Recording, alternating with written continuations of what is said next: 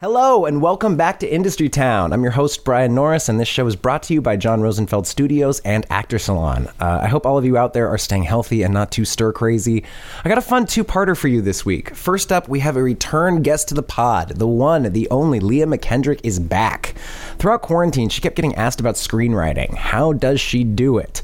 For those of you who don't know Leah, she does pretty much anything she sets her mind to, and you can hear all about that in episode two of Industry Town.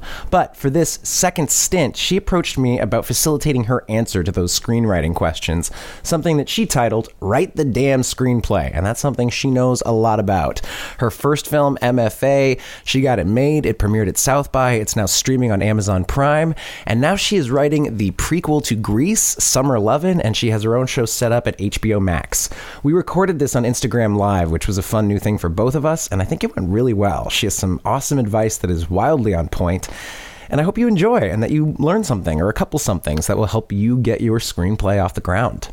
Next up, I helped launch a really fun event series at John Rosenfeld Studios, and we're calling it JRS Happy Hour Conversations.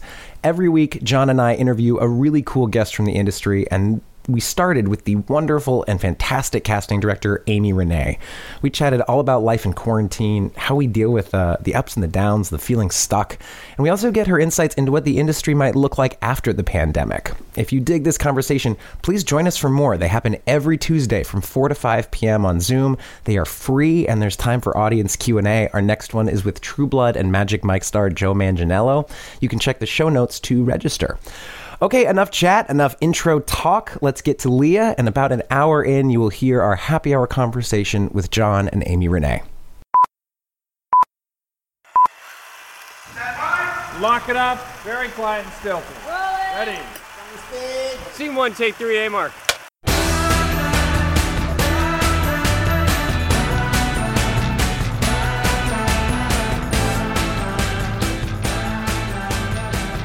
So I'm excited to bring out Brian Norris, one of my closest friends, because he keeps me on track. He is one of the smartest people I know. He loves movie making. He is fascinating to me, and he finds humans fascinating. And he um, asks the questions that nobody else could get away with. And he um, forces me to go deeper. And so um, he also makes me comfy and doesn't scare me. So I was too scared to do it on my own. So, first one, we're going to bring Brian Norris out. Let's see. How do I get him on here?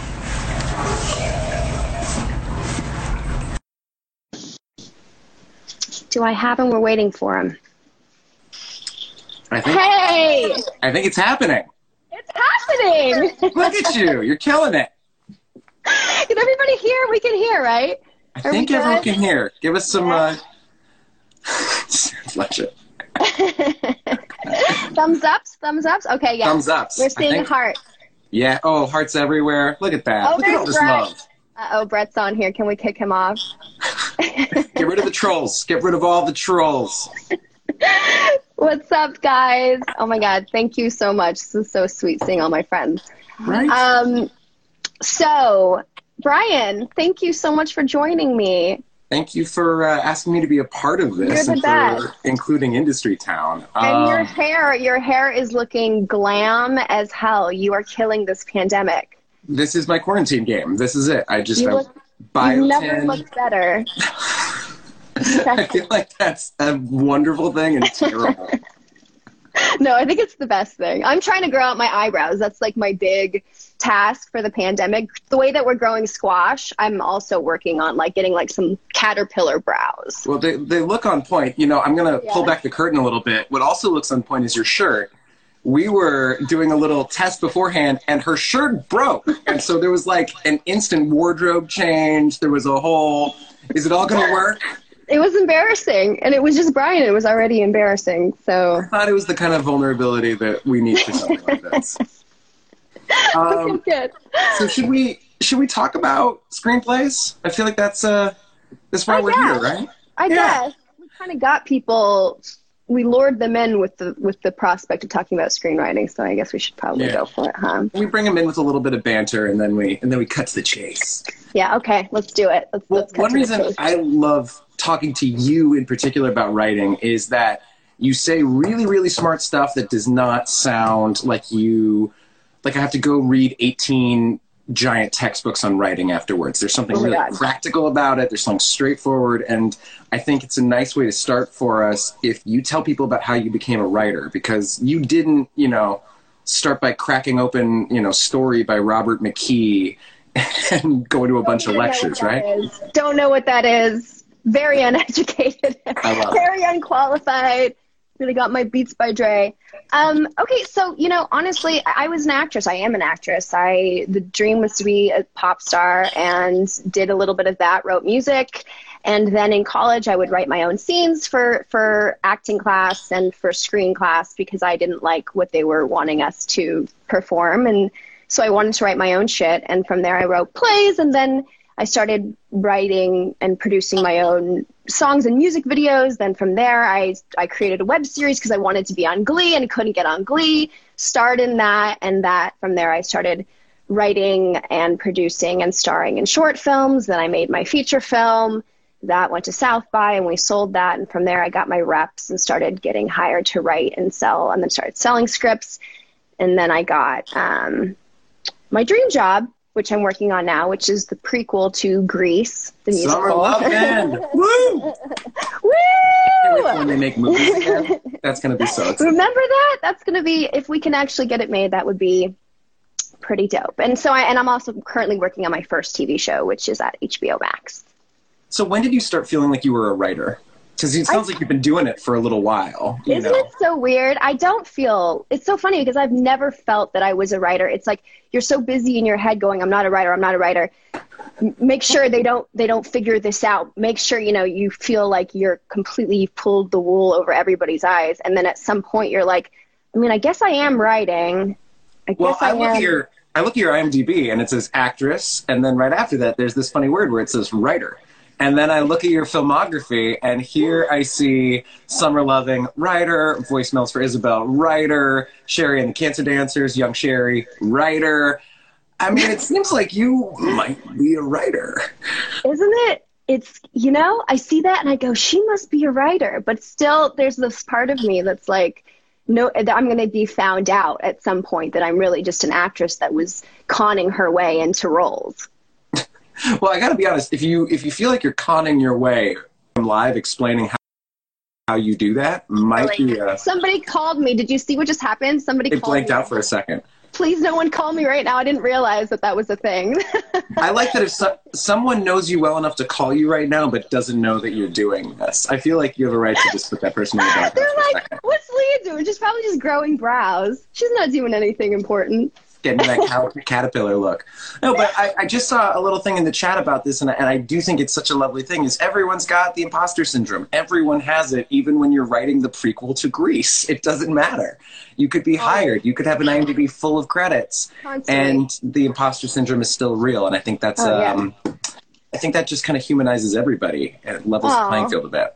I hope so. I think if, if no if, if there's one takeaway from this, I hope it's that people feel that they can totally do it. That it, it's not rocket science. That I never took a single class in screenwriting. I'm constantly, you know, having to Google how to format intercutting a phone call. I'm like, how do I do that again? I don't remember. I don't remember. And then at a certain point, I just make it up. I'm like, eh, this will work. This will work. And nobody calls me out on it. Nobody's ever like, Leah really doesn't know what she's doing, but let's hire her.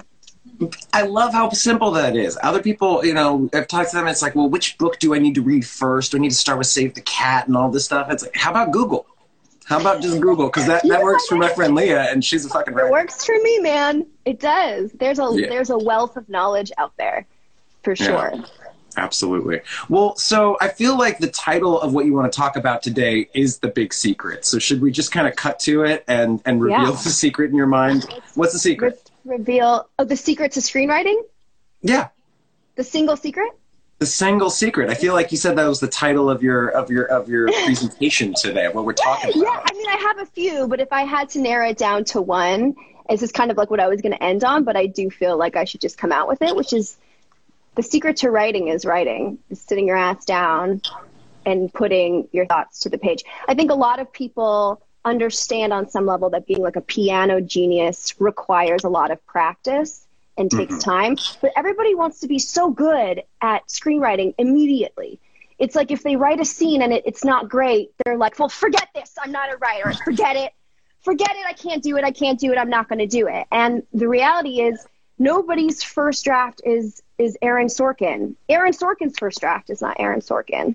And I think that the, the key is just showing up, showing up, showing up to suck, to fall on your face, and not judging yourself. This isn't brain surgery. You get to fuck up a lot. This isn't public speaking. Nobody's judging you. It's a weirdly formatted diary entry. Um, and so taking the preciousness out of it and just going for it. You know, I already saw one thing on the chat about writer's block. Would you say that showing up to writing to sit down and just keep doing it and keep showing up that that's the key to writer's block. Um, sometimes it is because sometimes i think you know what it, it's like going to the gym. It's like once i'm at the gym or once i'm like at dance class and i'm doing the thing i'm fine. It's getting my my gym clothes on. It's getting my sports bra on. It's getting in my car. It's like you know signing up and doing all of that that that deters you. And but once you're actually in it a lot of times you realize that you were just kind of psyching yourself out and it and the obstacles aren't there as much as you thought they were. But i think another thing is um, trusting yourself to find the answers. Sometimes i just i really swear by like writing the shitty version. I love writing the shitty version. I pitch the shitty version all the time like to directors to editors. imagine this but not as shitty I love the shitty version because you're not selling them on, on the shitty version. You're just selling them on your train of thought. You're like, this is the, the energy, this is the vibe that I'm going for. I mean, it's like if, if everybody was so afraid of sharing shitty versions, like nothing would get done. Like, I've got an idea. How about, okay, here's a shitty version a guy that has scissors for hands.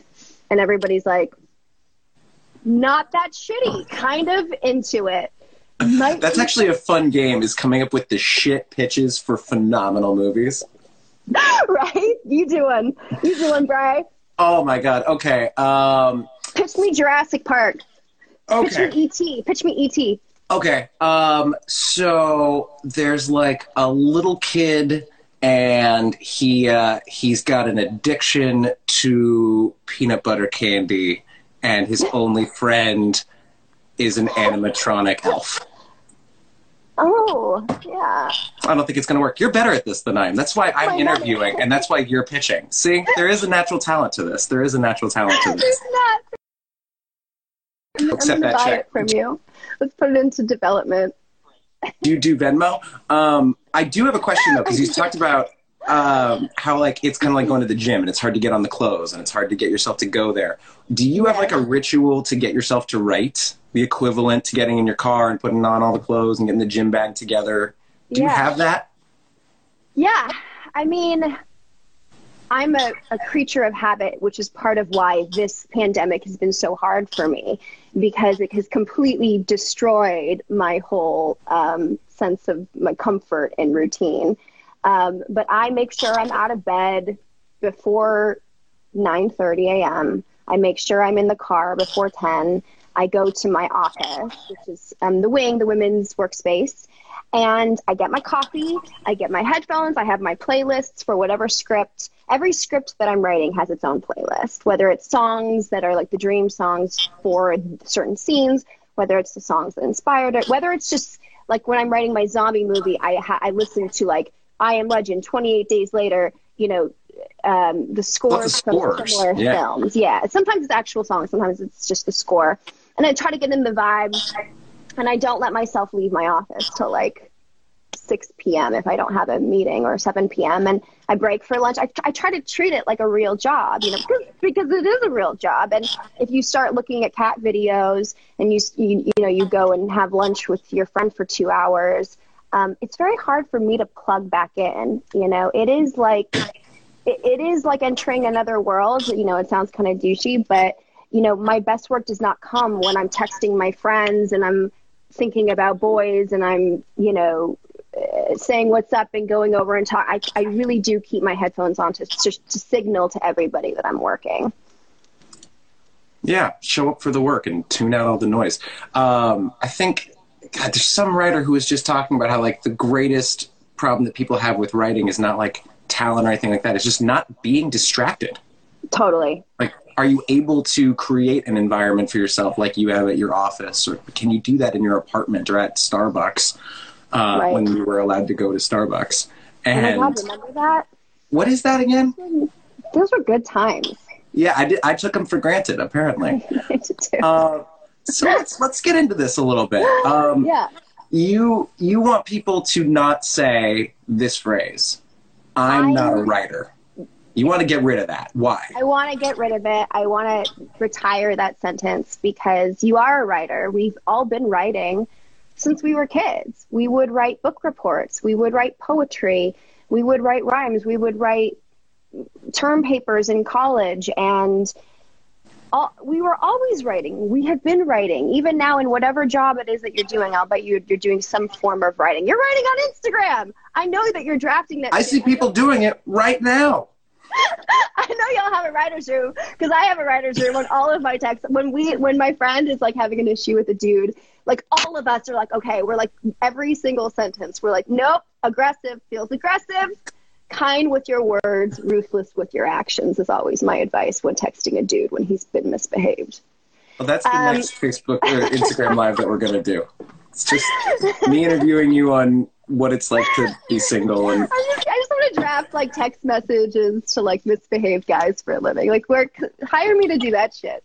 But what was I saying? Oh, um, n- don't say that you're not a writer because I feel like you're putting a nasty negative critic in your head before you've even gotten a chance to get going. You don't need critics in your head.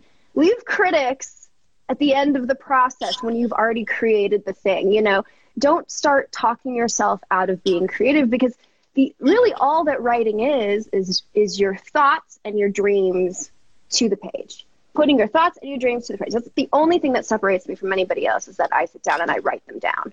That's all. I'm, I'm sure that there's people with way better ideas and probably a wi- much wider vocabulary and like much more capable than me. But I just continue to show up and put it on a page. So don't say and so what if somebody has that critic voice though? Is it is it fake it till you make it? Is it just start by saying well fuck it. Uh, this voice in my head says i'm not a writer. I am a writer. I am a writer. I am a writer. I'm just going to show up anyway. Is that just kind of head down blinders on Well, I love what Elizabeth Gilbert says. I don't know if you've read her book, Big Magic, but I have assigned it to my acting classes, my actor Oh, salon it's classes, reading it right now. I love that book. Read it's some Big best. Magic. Big and if you don't want to read, Elizabeth Gilbert, she's an her is great. Oh, Oh, yeah. so she's really the best. But what she says is like when you when it comes to fear, you you have a you talk to fear and you say, okay, listen, we're going on a road trip, but I am in the driver's seat. You can sit with me. You can join me because I know that you're just trying to protect me by telling me when I'm in danger. But I'm driving the car. You get to join in, but you don't get to touch the wheel. You don't get to tell me where to go. You don't get to give me directions. So that's how I feel. If you really can't beat that critic in your head, just tell your critic, hey, guess what? The movie's not done yet. I will let you judge the shit when the movie is done. Right now, we are in the development phase. You're not an executive. You're not a producer. You're not paying my bills. So let me do my thing. Let me work my magic. And then you can tell me your opinions at once it's ready. Yeah, and if you can't shut that thing up for a while, then give it a timer. Be like, okay, okay, you little shit. You get five minutes. You can like throw a tantrum. you can break you everything. You can Yeah. scream at me all you want, but when five Totally. minutes are up, go back in the fucking it. corner, and I've got to write. I've got to show up. I've got to do my work. Totally. And I think that's true of any creative work. I mean, if that's just you know, you're having trouble getting yourself to work on your audition, you're having trouble getting yourself to show Oh, up yeah. for something that requires you to self start, and you got that critic voice. It's a quick way to get rid of it. Totally. Give it its space. Totally. Um, so if those are the things that we're not doing, we're not saying I'm not a writer, and we're not letting fear. What are we doing? Where do we start? Okay, ready, everybody? Here's my probably my biggest thing. It's it's the first thing and it's the last thing. It's the everything. It's my north star on when I'm stuck, when I'm beginning, when I'm rereading, and that is tell the truth. And I have a, a quote that I love that really guides me, and it's by Hemingway. And the, the quote is all you have to do is write one true sentence. Write the truest sentence that you know. I love that you just dropped some Hemingway in the middle of an Instagram live. I mean, that I can't get away with that. If I get away with that, people are like, "Oh God, Norris, it is too much." Too much. It was a little much. It was a little much. It was a little douchey, but it's the truth. I feel like you just did it. You just, truth. just, I just went and then I called it out. I called it zero out. to ninety. Way to make me feel like an asshole, Brian Norris. We're actually dropping him from this call. Thanks, Brian. Hey, wait, wait, where, where, where, where'd you go? Wait, um, cool, cool, cool. I'm just gonna keep talking. Um, no, keep going though. What does that? What does that mean though?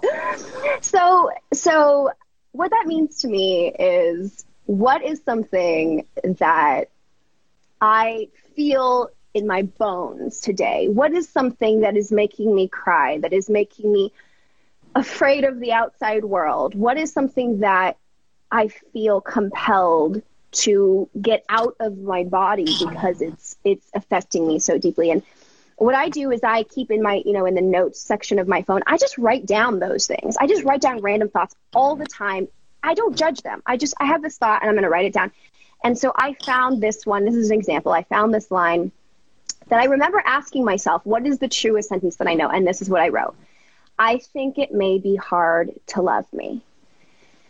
I don't know the series of events that had happened that day that led me to write that note, but I do remember feeling that way. And I do remember the, the, the person, the, the guy that I was involved with that, that felt like a recurring theme of, of our relationship. And, um, that single thought inspired a whole storyline and a character and a love affair in one of my scripts that I pitched and that I'm writing now, that I sold the pitch and that I'm writing now.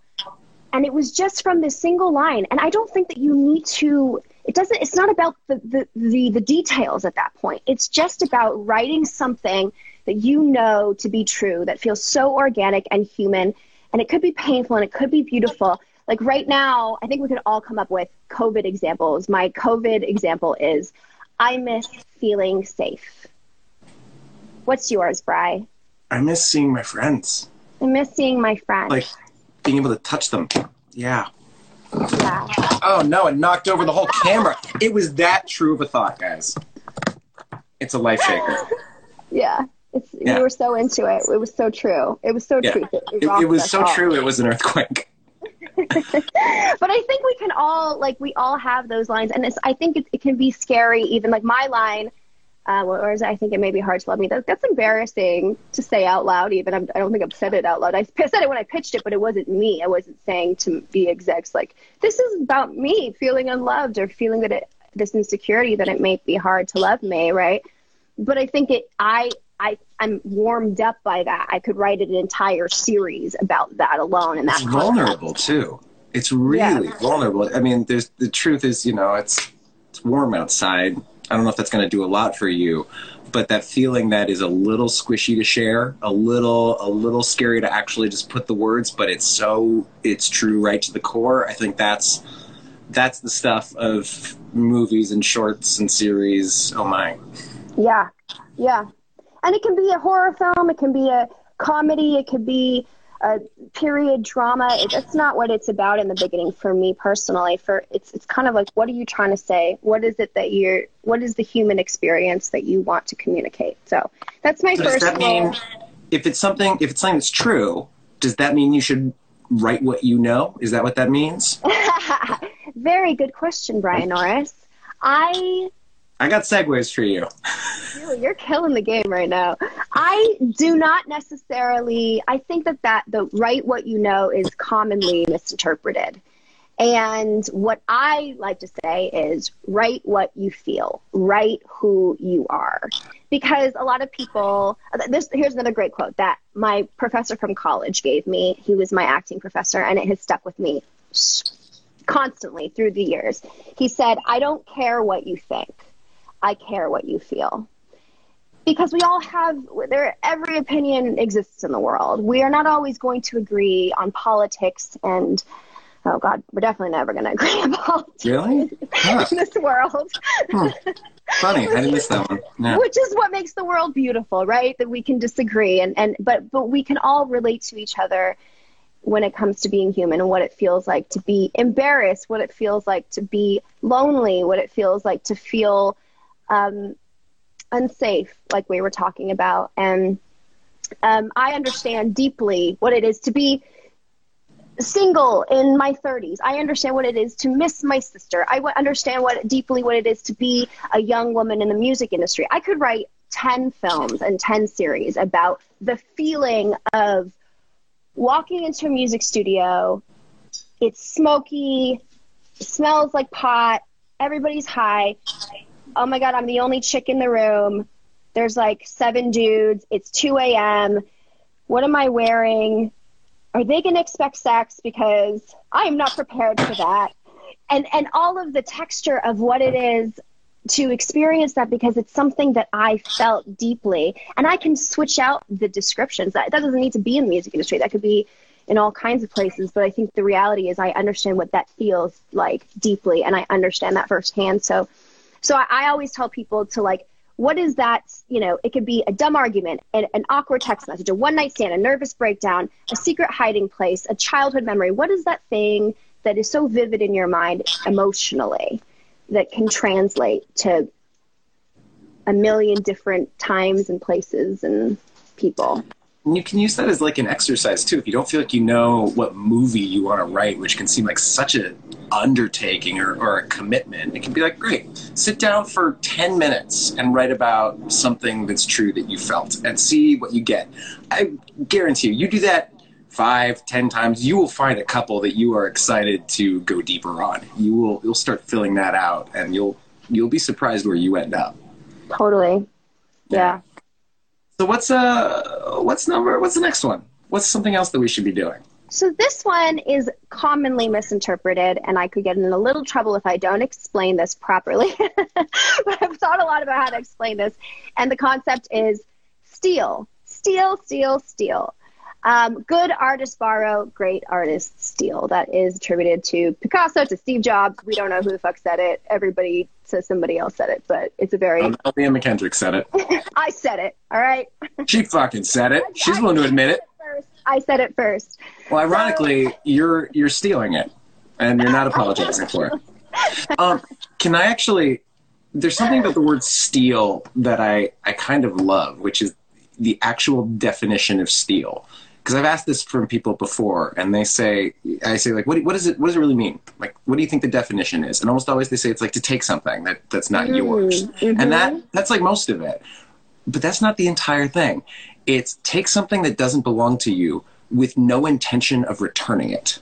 Mm. And when it comes mm. to stealing art, I think that that really changes the game because it's not like, oh, I really like this thing that Philip Seymour Hoffman did. I'm gonna like, I'm just gonna try it, try it out. No, no, no. I'm gonna he's not using it anymore. I'm going to make it mine now. Right. Like this is, yes. and that intention is like running through the finish line of really integrating that idea. Integrating. That's, really, that's yeah. the key term. Integrating, right? It's, mm. it's, it's not being a cheap imitation. It's not, it's not copying. It is taking, owning, entering it into your limbic system, recontextualizing it, putting it back out with you rubbed all over it in its DNA and hopefully elevating it. You know, that's the hope is that you are educating yourself on movies and art and you're and you're listening when people are talking and you're paying attention to shit that upsets you or shit that you love and you're writing it down and you're taking note of what speaks to you out in the world and the example that I have is I was like going through, I think a dark time. I I was living alone. I was very lonely, and I used to watch like YouTube dance videos all night until I could fall asleep because I just love the LA dancers. Like the professional dancers of LA are like eternally, eternally inspirational to me. They're just like they're so like confident and powerful and sexy and like they work so well together and they cheer each other on and I just would like watch them and cry like until I would fall asleep. and I remember um, I knew I wanted to write a, a film about the breakup that I had just experienced. I had been with somebody for many years. Um, and I knew that I that I wanted to write about it, but I, I didn't think I, I really had the story yet. And I saw this dance video by Janelle Ginestra, this incredible choreographer that I love. And it was just like at a convention. It was her and this younger guy. And they did this incredible partner dance that was like so emotional and vulnerable and powerful and badass. And I remember just like bawling and I was like, I'm going to steal that. And I didn't steal the choreography. I didn't steal, you know, the music. I just stole what I felt, which was I loved the dynamic of this young guy and this um, incredible, powerful woman. And so I wrote a film and a character about a young guy who's a choreographer. And there's a scene where they have this partner dance, and she has this breakdown because it's the being touched like that by somebody and the amount of trust that that requires and how emotional and vulnerable that is I want people, I wanted to steal the feeling that I had and give it to my own audience. And it inspired like this entire character and, and, and much of my film. Um, so that's an example of, you know, and, uh, and if I could, I would hire Janelle Ginestra to, to be our choreographer on that film. We'll see if that happens. But it's not about stealing anybody's work, but hopefully being inspired by what their art made you feel and and taking that and making it your own. Well and that means it goes through the the filter of your authenticity and your truth. Right. so often you know my medium is is much more working with actors rather than writers but so often people are like i don't want to do something that feels like an archetype or a stereotype. Sure. It's, it's only a stereotype if you do it the way someone else did it. Right. But like the world is full of archetypes. The world is full of paradigms. We're all in a bunch of them. So but true. your expression of it has never happened before. That right. one's yours. And if right. you can figure out how to tap into that, I think stealing goes from theft into an honest form of expression meets homage meets authenticity. And then you're just totally. building on the shoulders of the people who you admire. And totally. what, you know, copying is the sincerest form of flattery, right? It is. I'm constantly referencing everything in my. I, I am always like. I really do like to reference Mark Wahlberg, which is which is really random.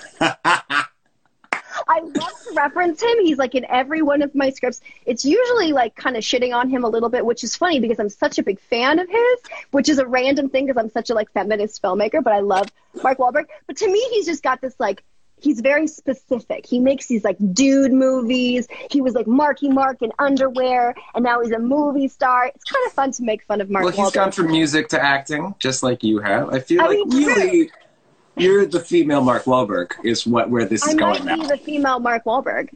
Yeah, I clearly might be. Yeah. Well, I do. I do reference him constantly because I'm such a big fan and because I am him. What's funny too is when you think about a lot of the the writers who are considered really original they're they're all the ones who actually are, are constantly stealing and, and like Quentin Tarantino all of everything that makes him original is how deep his lexicon of knowledge is and right. how how right. specifically chosen and articulated those references are when he uses them. Like that's what makes that so original, totally. rather than like I just sat in a room and came up with something that has never been thought of before. Which guess what? It's it's probably not going to happen. Yeah, I mean, he shamelessly he shamelessly steals, but it's not stealing because it's he Tarantinoizes it. You know. Yeah, it goes through him. Hmm.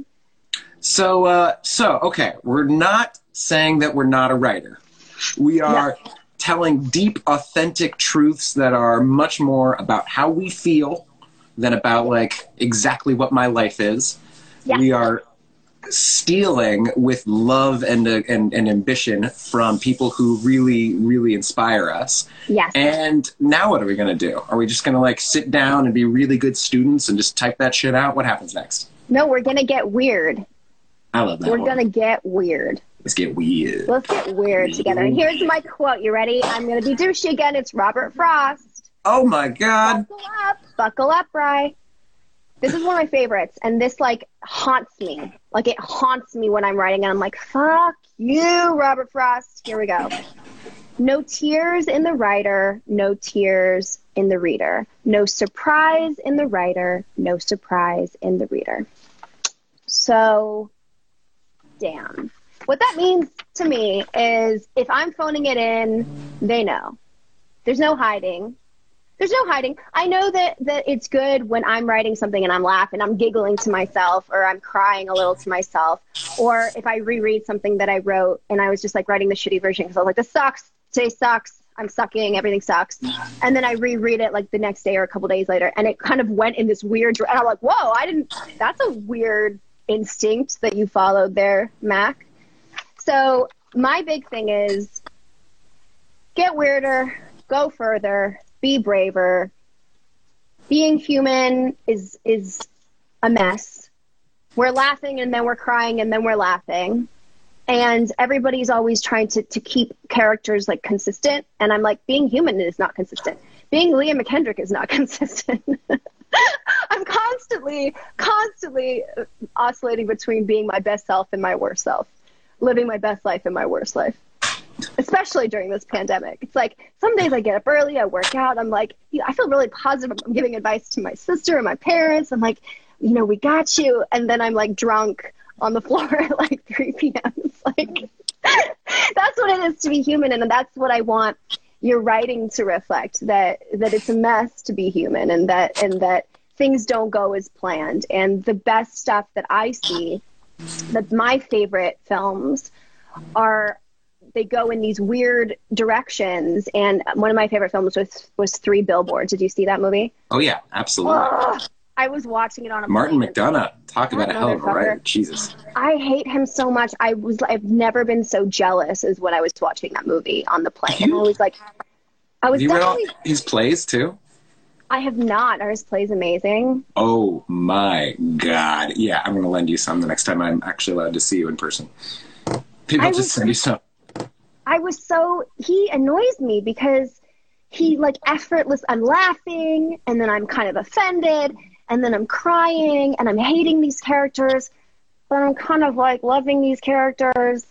And it's just like, and somebody wrote, it's a roller coaster. Was that Gwen? It is a fucking roller coaster. Isn't life a roller coaster? And I feel like, here's the example that I'm going to use of um, my own work when that happened. I, in my film MFA, which is on Amazon Prime, free, streaming free, Amazon Prime. um, I in this in the film, she has a crush on a dude. She's getting like advice from her roommate, played by me, and her roommate's like, after the party, you should bring him over for a midnight swim in our pool. That's my move. So she goes to the party, and he rapes her, like violently, terrible. And she comes back, and in the original script, she gets in her shower because she feels so dirty and she wants to clean off the, the ugliness, the shame, and she crumbles. And my incredible director, Natalia Leite, who I don't know if she's on here, but Nat is like the shit. She gave me a note and she goes, Her world just turned upside down. And we've seen that scene. We've seen the girl get heartbroken or raped or whatever it is, abused, and she gets in the shower and she crumbles in the shower because we all know that the shower is like a safe place for us, right? What's the weirder version of that when your whole world has been blown up and you're not yourself? And I kind of went, okay, what if she just like got in the pool, like with all of her clothes on, like boots on, because she's looking at the pool and she's like, there was a realm where this went very differently, and he, we were, and we came back and and I can't believe I thought there was going to be a midnight swim, like and she just gets in the pool for her own midnight swim. She's like screaming underwater. And it's actually one of my favorite scenes in the film because it's very visual, it's very haunting. And uh, obviously, we had to get the gear to have like an underwater, you know, bring the camera underwater. And can you imagine if I just done it in the fucking shower? How whack would that have been? can I ask you, when that idea came to you, what did it feel like? Doubt. Doubt. Can you can you tell me more about that and how you go from doubt to to it being one of the best scenes in your film that you I can stream on Amazon Prime for free? Remember how we were talking about how like pitching the bad idea, it's like it's scary because you're like everybody's gonna judge me on this bad idea. Um, and I think I remember pitching it to Nat and being like, that's dumb, right? That's dumb. That she gets in the pool. That's dumb. But Nat didn't think it was dumb. And luckily, so I went in that direction. But I think the truth is, even in the three or four years or whatever since I wrote that film, I've gotten good at trusting even my bad decisions, even my bad pitches. I just I don't worry so much about them how I'm going to look because I know that if you have a starting point, you can get better. You can continue to build from that. So, but I do remember the honest truth is when I initially thought of it, I was like, that's stupid, right? That's so fucking stupid. But the thing I like about that so much is you felt something. Like to me, that's always what we should be chasing, and it's it's anything but the thing that's like, this sounds like a good idea in my brain. Chase doubt, chase giggles, chase that moment of ooh, you know, th- those feelings that feel like something has happened for better or for worse. That's something that you're actually having an honest goddamn reaction to, an authentic uh, impulse about. Yeah. That's worth exploring. And Yeah. not every single one of those is going to be a winner, but they're all based in something true, which is how to, you know, go back to your very, very, very first thing of tell me something true. tell the truth. Yeah. Yes. Um, so how can we get weird in terms of like that's like a scene example, but can we like look at that from a larger perspective? Can we look at that in terms of like the overall genre? Can we look at that from a wider lens?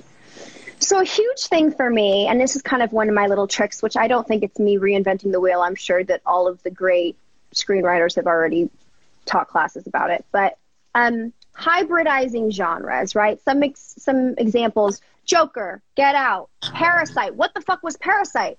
What did we watch when we watched Parasite? Was Every single genre done one Whoa, after another after another. God damn. God Yeah. damn it, that guy. He's incredible. But I think what if what if the the suits had been like, okay, this is a mess. Pick a lane. The, the tone. Oh, you know what they would have said?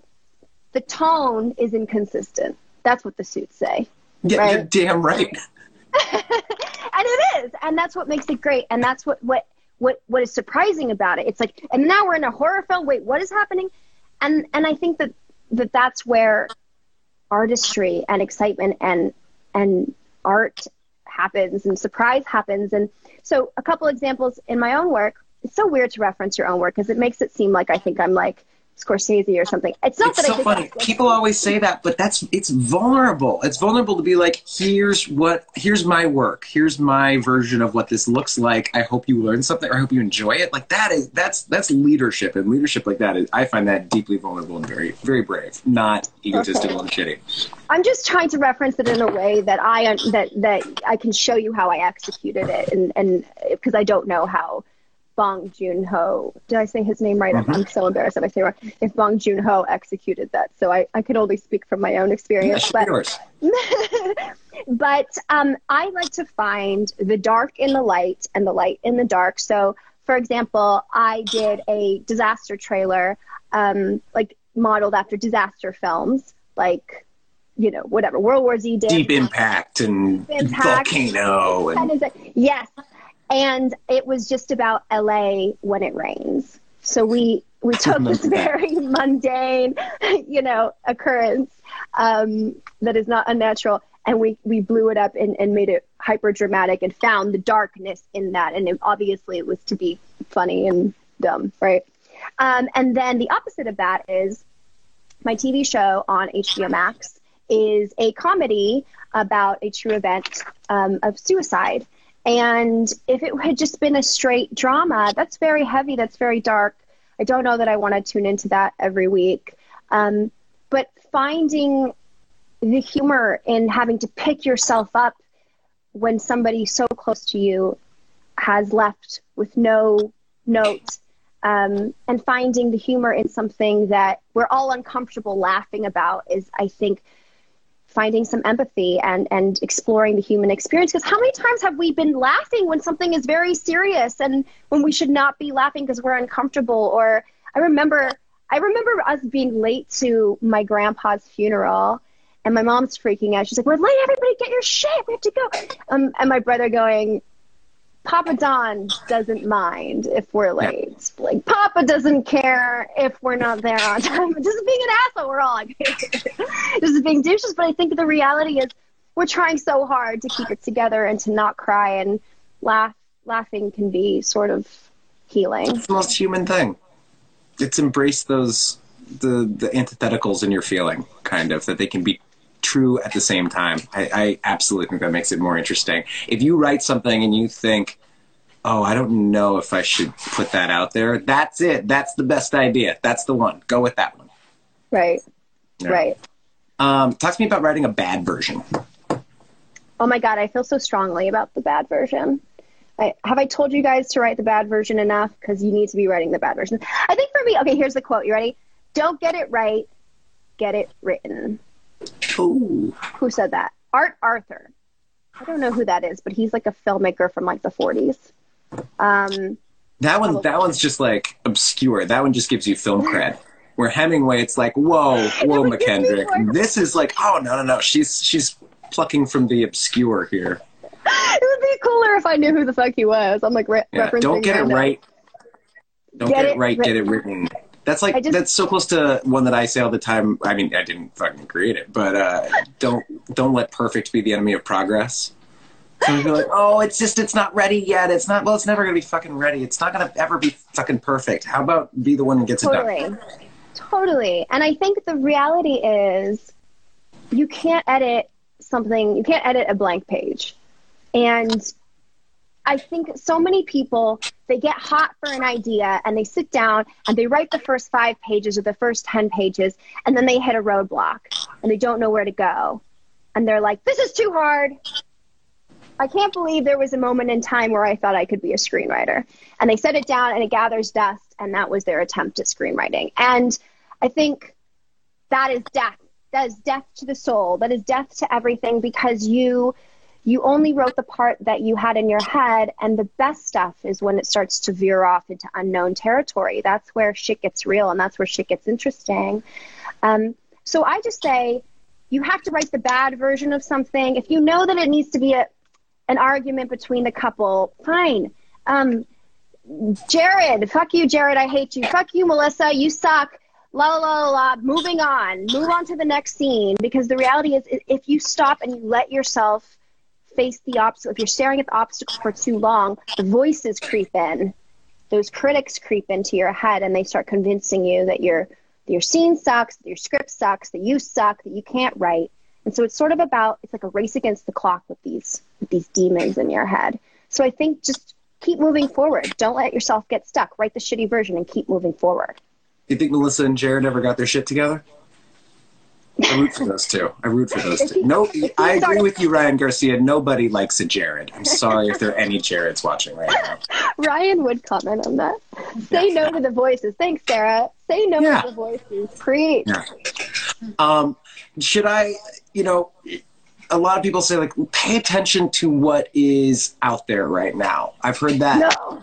Advice a lot that like well i've heard that there's a whole bunch of you know thrillers starring uh, women right now. Like that's I, every lifetime movie is based on that. So so should i write that? Um, in, case anyone's going to hear this on the podcast later she just made a, a, a, a crass gesture as a response to that. So maybe the way I'm, I'll go with it. Or or maybe you like that gesture or you like that idea so much that you were treating it with kindness. I you know let's go forward on this Two hands. Two hands. Okay. Um, I'm going to stop with the. it's like you. It turned into like maracas. It turned into a little bit like um, the mask, Cuban Pete. Oh my God, the mask. The mask is the best. It's been a long time, but it's still it's right there. So, should we care about what's selling? Should we care about what the market is right now? Is that how I should pick my idea and and write? Look, here again, I can only advise you on what I believe and what my experience has been. And I think that you have to have a North Star. And I don't think the business can be your North Star because it's a, it's a moving target. You're chasing a moving target. It's like, you know, they're like, you know, vampires aren't hot right now. But by the time you would have finished a vampire script, if it was dope, vampires would have been hot again. Do you know what I mean? I think you got to write what speaks to you and kind of tune that shit out for a minute because the business is always changing. The business is constantly changing. And even, you know, it's funny because it's like they always love to tell you, uh, when I say they, I'm talking about agents and execs and, and not mine. Love my peeps, but I have had the experience that people were like, don't write that. That's a waste of your time because there's a competing project. Don't do that because, well, where's that competing project three years later, y'all? Did that movie ever get made? Because it didn't. And I'm thank God I wrote that script because if I listened to you, I would not have written that script because you guys tried to deter me with a Netflix competing project that never got never happened. So I think the reality is you write what speaks to you And my my close friend, ex boyfriend, mentor, he Shin used to give me the best advice, which was great scripts get made. That's what it comes down to. Great scripts get made. And it might not happen tomorrow. It might take a minute. It might need some cool attachments. It might not be a $20 million budget. It might be a 1 million budget, like whatever. But I think your North Star needs to be your own truth and your own story and what you're hot for and tune out whatever business BS is happening. I love all these principles because none of them are that your inciting incident happens on page 16. None of them are that your formatting has to be super perfect right off the bat. These are these are organic. These are these are really about how to get in touch with a certain part of humanity and what part of you should be creating the art and what parts uh, are going to like lead the way for you rather than like a very clear prescription. I mean, I think a lot of people have read Save the Cat, and I think it has a lot of really helpful advice for someone just kind of trying to get their feet wet, which is useful. But it also leads to overly formatted, uh, rigid structure that is inherently uncreative and doesn't allow you to get it wrong for a little while or find your own creative way in there. And I think people look, you need a little bit of help with structure. Those things can be useful for you, but that's not the answer. What you're talking about is the answer, and it still means that you got to show up to that desk and that computer and and figure some shit out yourself. Like this is not going to answer it all for you, but it is going to tell you the right places to look and what to build from. I mean, I, I totally. I, I have no. I knew a writer that was like a much better formatter than me he like yeah. really he had a very wide vocabulary. Much wider than me. And he was very intimidating to me. I think he went to like harvard or some shit what a douche. And i was very he might start quoting hemingway or something. It's like he was always quoting hemingway and robert frost. What a dick. I just quote myself. But he he was very impressive to me in the way and I always would read his shit and go, I really don't know what I'm doing because his stuff is like very really explains a lot of stuff and he really sets the scene and there's a lot of like big words in here. But what I realized was like everybody's got their own style and I think a lot of people get deterred by those kinds of scripts like the Aaron Sorkin scripts and they're or like the the books that are like less elementary than Save the Cat. Save the Cat's very easy to understand, but they but they think that the formatting of a script and the and the and the outlining of a script is like it's like a secret that only people that are doing it professionally know. Like only we actually know how to do it, and you only actually learned how to do it in college, and and there's like all these these hidden mysteries about it. And and what I've learned is like there's not. It's you're just trying to set the scene for the reader. Whatever whatever gets the point across, you know, what time of day it is. Like that's all we're trying to we're just trying to explain the scene. Um wait, did, did you ask me a question that I'm not answering? I feel like you did answer it. I'm going to interrupt for like two seconds though, because making her Instagram debut is Hazy Norris. Hello. this is our quarantine buddy, and she just um, icons. Oh my god! I just what a cutie. She just needed a moment. She just wanted to, you know, be involved. She wanted to She's say your development exec. She is. She is. It's it's great lit. You know. Or no. Yeah. She doesn't lie about just it. Just like my exec. So I'm kidding. exactly. Exactly. Um, well, no, I think you know we're we wanted to keep this to about an hour, and I feel like we've hit a lot of the, the big points you wanted to hit. Do we? Yeah. Do we want to do a little bit of Q and A? Uh, I want to ask you one to kind of get this started, and then we can both kind of keep an eye on the chat and see and see what's there, and see if we want to you know pick and choose from there. But I want to ask you one right off the bat, which is. Um, how much writing do you do where oh my goodness I had to do my it. question's gone i have no questions i just have a mushy heart now okay. That's it. She's a sweetie. Um, no, my question is, how much do you start writing uh, in proper formatting? Like when you are going to write a scene for the first time, do you start interior, slug line, action line, or are you writing initially like it's prose or like a like word vomit? What does the first thing look like? And uh, anyone else who's watching right now, uh, if you want to throw out some questions, we'll try to we'll try to snag a couple of them. Usually, I just go. I'm like about to fall asleep and it comes to me and I go and I grab my phone and I like half asleep, write the, the, the, the string of dialogue, just the dialogue that I was thinking, and then I'll fall back asleep. Like, yeah, that's usually how it happens. I'm just, I thought of this like good comeback to this like douchey comment from a scene, and then I'll write that down. And then from there, I've gotten pretty good at slugging, and, and now I can just kind of, it doesn't distract me or like affect me to just do that. But I think whatever works for you. I think if it if it helps you to put it in format, then do that. But if if it's poetry, then write it as fucking poetry. Everybody's got a different process. Nothing is wrong. I know so many people start by trying to write it correctly, and I feel like that's one of the quickest ways to not be creative. And it forgets that like a screenplay is not like a it's not a prose document. It's actually like a manual for how to make this movie with subtle instructions to a number of different production departments and that that is it's a it's an expression of that story, but it's not the true it's not the most uh, direct expression of it, and it might take a little bit to get there. Um, yeah. I saw somebody asking a little bit about like, uh, do you have any? What's your process on revising? I love to revise. Not as fun revising when you're receiving notes from somebody else. if, it, if, you agree with them, that's fun. But when it's just me and it's still internal, um, I love to revise because I get to go back and read stuff and just make shit funnier or quicker or cut out the fat. Start the scene halfway in. You know, it doesn't need to begin with the entering of the room. It can begin when the meat of the scene begins. I love adding little quirks to people's characters. You know, maybe this person hey, is a germaphobe. Maybe this person um, keeps keeps saying the same shit like kind of repeats themselves a lot you know? I, I i like to go back and like find those colors. Revising is like magical. I i encourage everybody to like love revising a little bit because you're taking your heap of shit and you're starting to, to turn it to gold and it, you start to see the shape and you start to laugh and you start to like find the lovable aspects of your script that weren't there before. Yeah i think it's a great answer it also helps with the fact that you're saying like don't worry about being perfect or precious from the get-go because if you really trust in revising and you enjoy revising then that part yeah. of it becomes fun and is an opportunity to fix whatever might have been nagging you from that first one.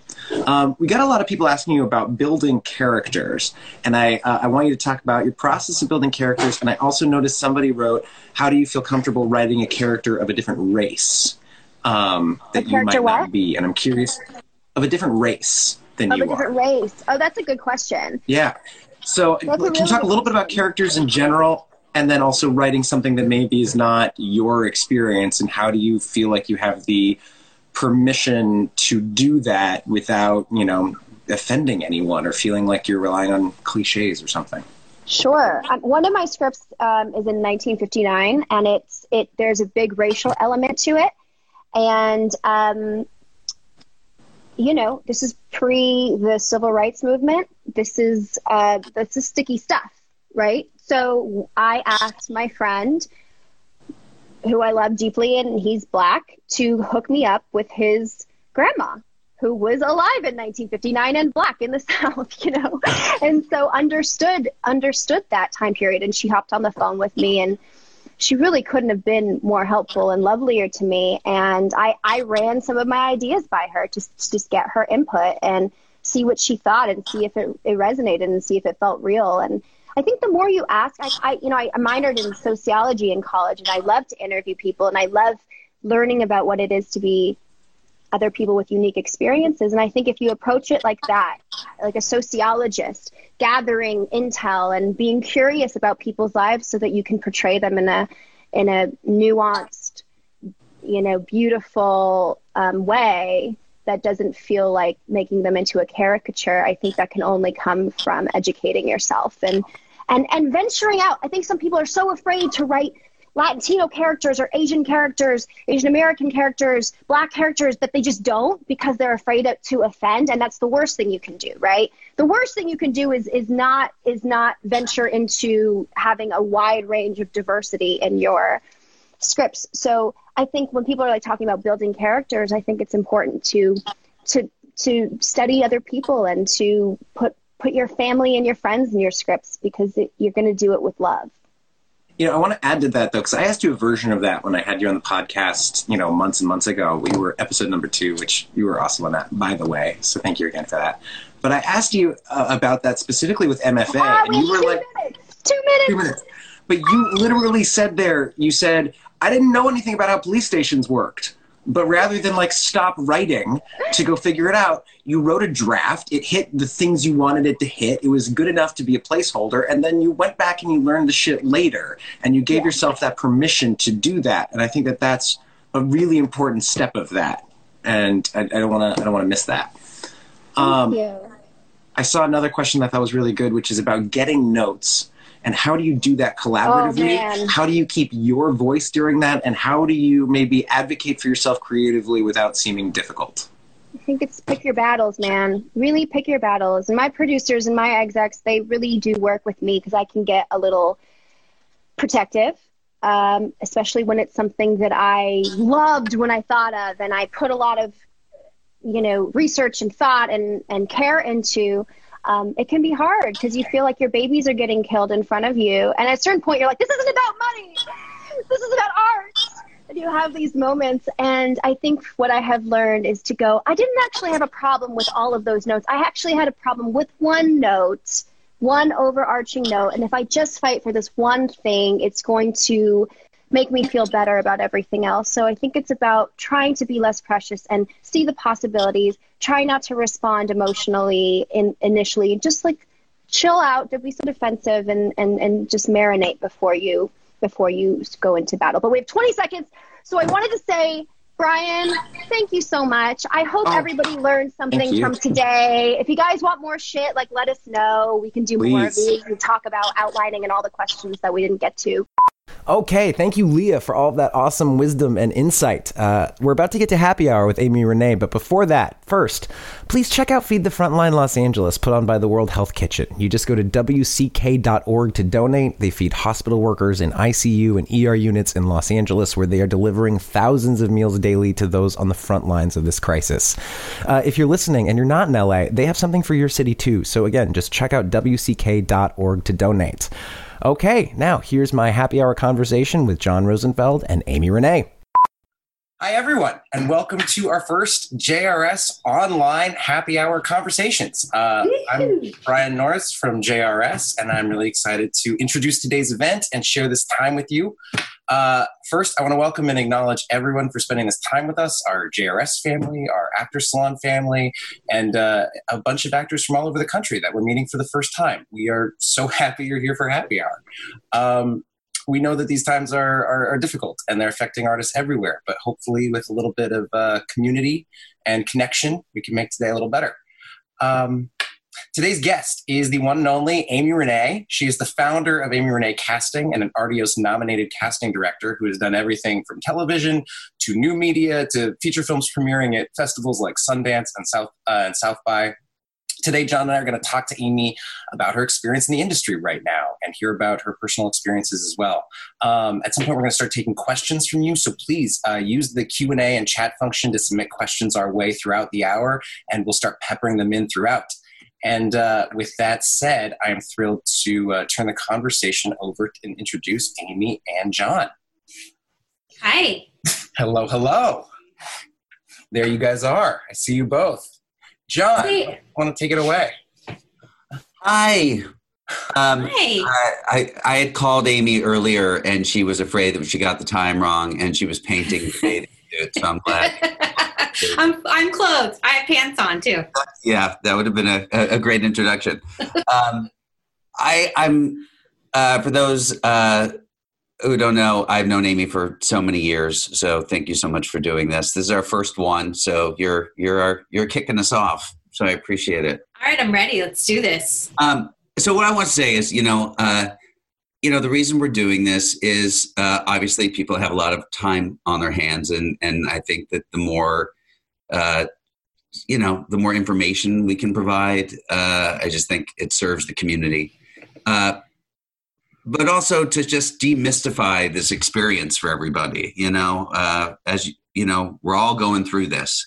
And i know for me you know like in teaching acting you know it's so much about getting into your imagination. And when it comes to career it's about having a strong intention of where you want to go and being able to visualize where where you want to be a few months from now or a year from now or years from now. And i know that's been one of the hard things for me in my life right now is is how do we have a strong image of where we're going to be. So, you know, having you here, um, I'm just so curious about what your experience is like in the present moment. Um, well, you know, I, I think like everybody, it's terrifying one second and then the next second it's like oh shit i don't have anything to do. I can actually binge watch an entire season of something. Um, so it's trying to find that balance a little bit. I mean the first week or two into it i was doing all the things. I was updating my resume. I was updating my website. I was you know doing like I literally went through all of my session sheets and scanned them and digitized them and virgoed out in my office. Um, and now you know after a couple weeks into it it's it's also just kind of a knowing that at some point we're going to need to make new material because there's only so many times you can watch you know ozark season three or tiger king um, before new stuff needs to be produced. So i do kind of feel like there we will be needed. And so why not take this time to kind of like do stuff around the house or or just try to stay mentally um, positive whether that's just walking my dogs around the neighborhood or whatever. Same thing i feel like everyone's kind of going through. At the end of the day i'm a freelancer just like actors are. So that you know there isn't this like i'm not going back to a studio job. I'm still going to go back to hopefully all of the projects that we were supposed to be shooting in the summer and fall you know there's a, a workaround of how those are going to kind of come back. Um, I would say, on the whole, I have conversations with the different projects I'm on like once or twice a week. Usually we'll have like a Zoom meeting call. I'm getting very good at Zoom meeting calls. I block my door now so my dogs don't run in or my cat because he's very loud.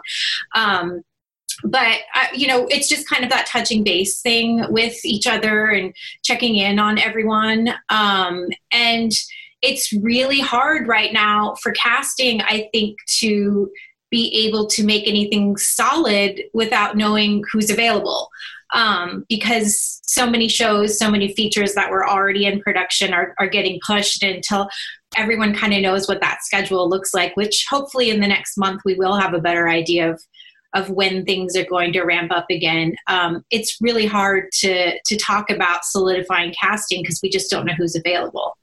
Um, so yeah, no, continue. Yeah, yeah, yeah. I mean, it's kind of a quagmire, right? Like, I don't really want to cast a movie four times, um, but the good thing is, is that I'm able to watch a shit ton of stuff right now.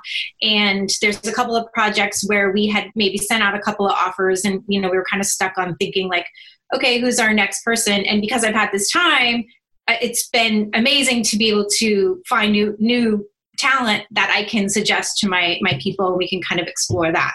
Um, so I would say, you know, I'm just trying to say sane like everyone else. To be honest. Yeah. Um, what is as as far as you you talking to people in the industry? So I'm imagining, are you getting the same pitches from agents as you always have? I'll be honest, no. I don't I don't really feel like agents and managers are active as far as like calling me about people um, everyone's been pretty quiet. And that is mostly because everything I had that was ramping up was going in May and June and November. So I feel like the conversations were just very early. Um, there's some covering agents that'll reach out to me and just be like, hey, how are you? You know, still love this project. What's going on? And the answer is usually, you know, we're just kind of waiting for the air to clear a little bit. Um, but it's it's honestly pretty quiet. It's pretty quiet. You would think like, you know, and this is the argument a lot of my producers and directors have is like people have time to read scripts now. Um, so there is an element of getting the script out to maybe uh, an offer that we wouldn't normally start with because we have a little bit more time but i don't know if they're actually reading it so yes the, the theory is that everybody has time to read scripts and really be able to take in material right now but i don't know if that's actually happening yeah, it's you know you watch the news and you know obviously you have literally the president of the United States saying one thing and then you have Fauci right next to him saying entirely another you know another um, and I think that just adds the idea of confusion of where are we where are we going what's going to be like a month two months three months four months um, and then you're hearing things like, oh, what we might be doing is we might be having like quarantine sets.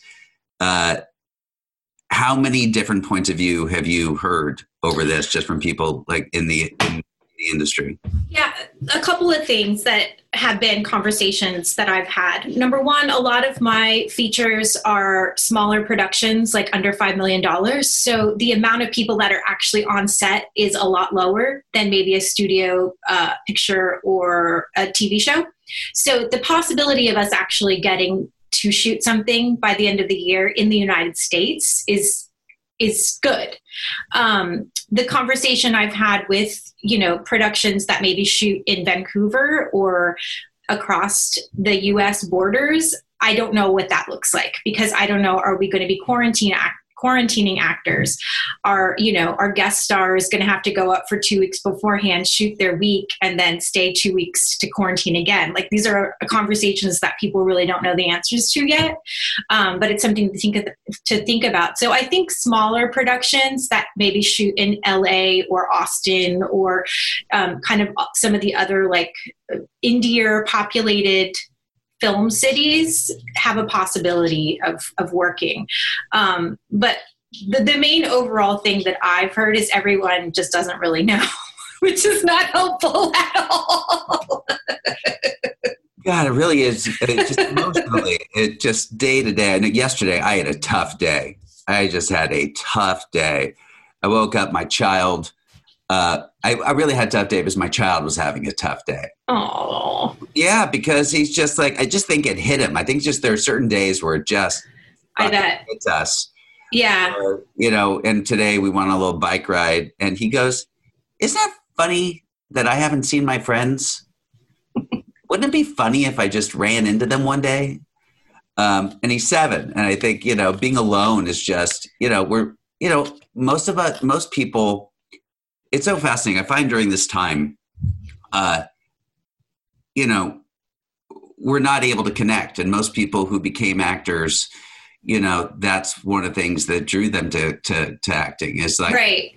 the community, the craving of connection, the the telling stories. There, there there is something about communing. Like right now, like being able to look at you right now, I feel is the one of the things that brings me sanity Oh, same, same. I mean, uh, this has set me back in therapy years because I'm an I'm an introvert naturally. So all of my like social anxiety is just like closing in on me now because I'm just like, well, can we just do a Zoom or can I just dial in? So it's going to take me also a lot to get back to like actually going out and having drinks, like actually having a session in person. I mean, having a session in person, I don't know when that's going to be. Mm. Um, but the good thing is, is that everyone is so practiced on self tapes that yes. but, but I do think we can adapt to that. What I do think is interesting is I think that a lot of, I personally think a lot of actors may decide they don't want to act after all this.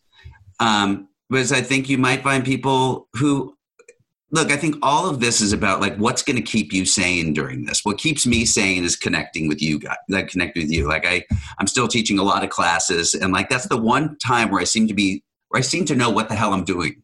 Mm-hmm. You know what I mean? No, I feel you. I totally feel you. Yeah. Because I mean, like I, it makes it to you don't. You're not thinking about self, and when we're all held up in our lives right now, I feel like we're doing a lot of thinking about self, you know, yeah. and then we get into a worry of like, oh God, what's it going to be like? And for, I'm sure there are a lot of actors listening who are wondering if they can pay the rent, you know, wondering, uh, you know, they're not worrying about paying for headshots. They're, they're worrying about paying their utility bill and yeah. you know, negotiating with landlords and all this crap that is, um, you know, it's just a lot you know i think that's the level of empathy i have you know I mean, we're all in it. And You said something today, like no one's trying to keep up with the Joneses right now. No, and and part of that is it helps me because I know that yes, there are some projects it seems like are like taking some self tapes or, you know, ramping up, I would say a little bit more, maybe ones that have a little bit more money so they can kind of have those extra weeks for production on, on right now. Um, but a lot of people are getting laid off too. So even now, um, and nobody is winning right now like we're all just trying to like get through the day to day um, I, I really can't complain too much because i you know it's just me and my husband and our animals that i'm taking care of and we live in southern california so i'm pretty thankful for all of those things but it's basic necessities. I mean, when when I went to the store and there was nothing on the shelves, it's like I've watched way too many zombie apocalypse movies. And Snowpiercer, do not watch while this is all happening. Don't watch any of that because I had nightmares for days. Um, but yeah, I mean, I, I think just trying to you know stay mentally stable for me one thing that keeps me calm and it kind of goes along with your point is that I don't want to do anything else but be a casting director. So no matter what, when this is all over, I will find a way to be needed, um, whether that's on the projects that I already was attached to or the ones that are going to come to me and having faith in that. Um, and not letting your ego go in at you and say, well, you were never meant to do it in the first place, and all that stuff, that that ugly stuff that we do to ourselves. Um, so yeah, I mean, it's it's interesting to really look at all the people who are really challenged right now, um, because it basically froze our life in you know in time. So you know, for those people who were who are living by themselves, you know, that's a challenge. I, oh I, yeah, people. I mean, that's I'm I'm married. I have a kid. Um, you know, I I have my family, and luckily, I'm also happily married. So that, you know, but I think for those people that have roommates that they don't get along with, I mean, there's a lot of, there's a lot oh, of situations. Like there are people that have roommates that they don't get along with. There are people who are in relationships that they're not, like that are not in a great place. No, I know. There are so many different uh, uh, stories that are happening right now that are, are, are really challenging for people. Um, yeah i there there are some things i think about like especially if kids are in a bad situation in a home and they can't get out like stuff like that is just heartbreaking and um you know again that's why i can't really complain about what's going on and you know i'm lucky that i do love what i do and hope that there will be stuff when it's all over but it's unprecedented. And i think that's what a lot of people struggle with at first. Um, nobody could tell us everything was going to be okay. It definitely wasn't our president. Um, so I mean, I I was like, I wish Tom Hanks would run run for president because when he got coronavirus, his like one Instagram post that he put was like the most like satisfying and like giving me hope that I had felt at all from anyone since it all started. So yeah, so fucked, right? It is, yeah, it's very fucked. But to speak to it, I think you know it's funny in class last night. Um, we I assigned people to write scenes for each other, honoring the the quarantine, the honoring Zoom. Yeah, right, right, right. Yes, I mean, there's that. And, Let's figure it out, right? And it was astounding to watch. There was so much generosity happening last night because you know, Everett, the actor, was writing for the other actor, and then mm-hmm. the, the actor who was being written for felt it was important to take care of the person who wrote the scene for them so it was just such a reminder of generosity of why we get into it. Of course, the work was wonderful because it really had nothing to do with self. I think you guys are lucky you have that as an outlet too, um, and that's not to be um, discounted. That John, everything you've done. I mean, I can't wait to see the JRS Film Fest based completely off of Zoom tapes. I think you guys are really lucky um, that you have that outlet to, you know, the couple of times I've done classes or like generals over this type of thing, it started really weird and now it's getting less weird. And I think it's just embracing that we all have to kind of like get on the roller coaster and change with it um, if we want to stay, you know, connected and involved in what we're doing. Um, I have a question. So, like you mm-hmm. were talking about, so you've been watching a lot of shows. Today, you were painting in a bikini. Stop! I wasn't in a bikini. First of all, in a bathing suit. You're right, babe. It's just hot. It's hot Second, outside. It's hot outside, and when you're quarantined with your husband, because my husband fell and broke his shoulder basically in January, so oh. we have been quarantined together since like January. And being a homeowner, I have fixed the toilet. Uh, we are painting the outside of the house. We painted the inside of the house. So. It's it's just like doing all those things that literally, when I'm done with all of this, I can't say, "Oh man, I want to. I wish I would have changed that," because now you have, you have no excuses. I I installed a bidet Good for you. I was going to get one. I was actually going to get one, but I haven't. Yet. I was, I well, it yeah, it, I was very impressed because I'm not very good with anything like that. But I looked up on on on uh, YouTube. Uh, internet yeah and and it gave me the instructions and i find that if you and by the way i did fuck it up initially because i did not follow the instructions but once John. i actually followed them the water wasn't all over the floor exactly um, but, I, but, I, do have a question yeah you do um, no just about holistically you know what we do to get by um, you know, it's so funny. I used to use, um, I love podcasts. I love podcasts and I'd often take walks. And right now, I find that I'm on so much information overload. Right. That my walks are now just walks with nothing. It's just breathing. I like walking a very long way. Um, because there's so much like now it's like even the news like yes i still watch the news in doses i try not to watch the stuff that i know i'm not going that will just irritate me mm-hmm. you know like i'm not I, uh, so all that information overload is not serving me.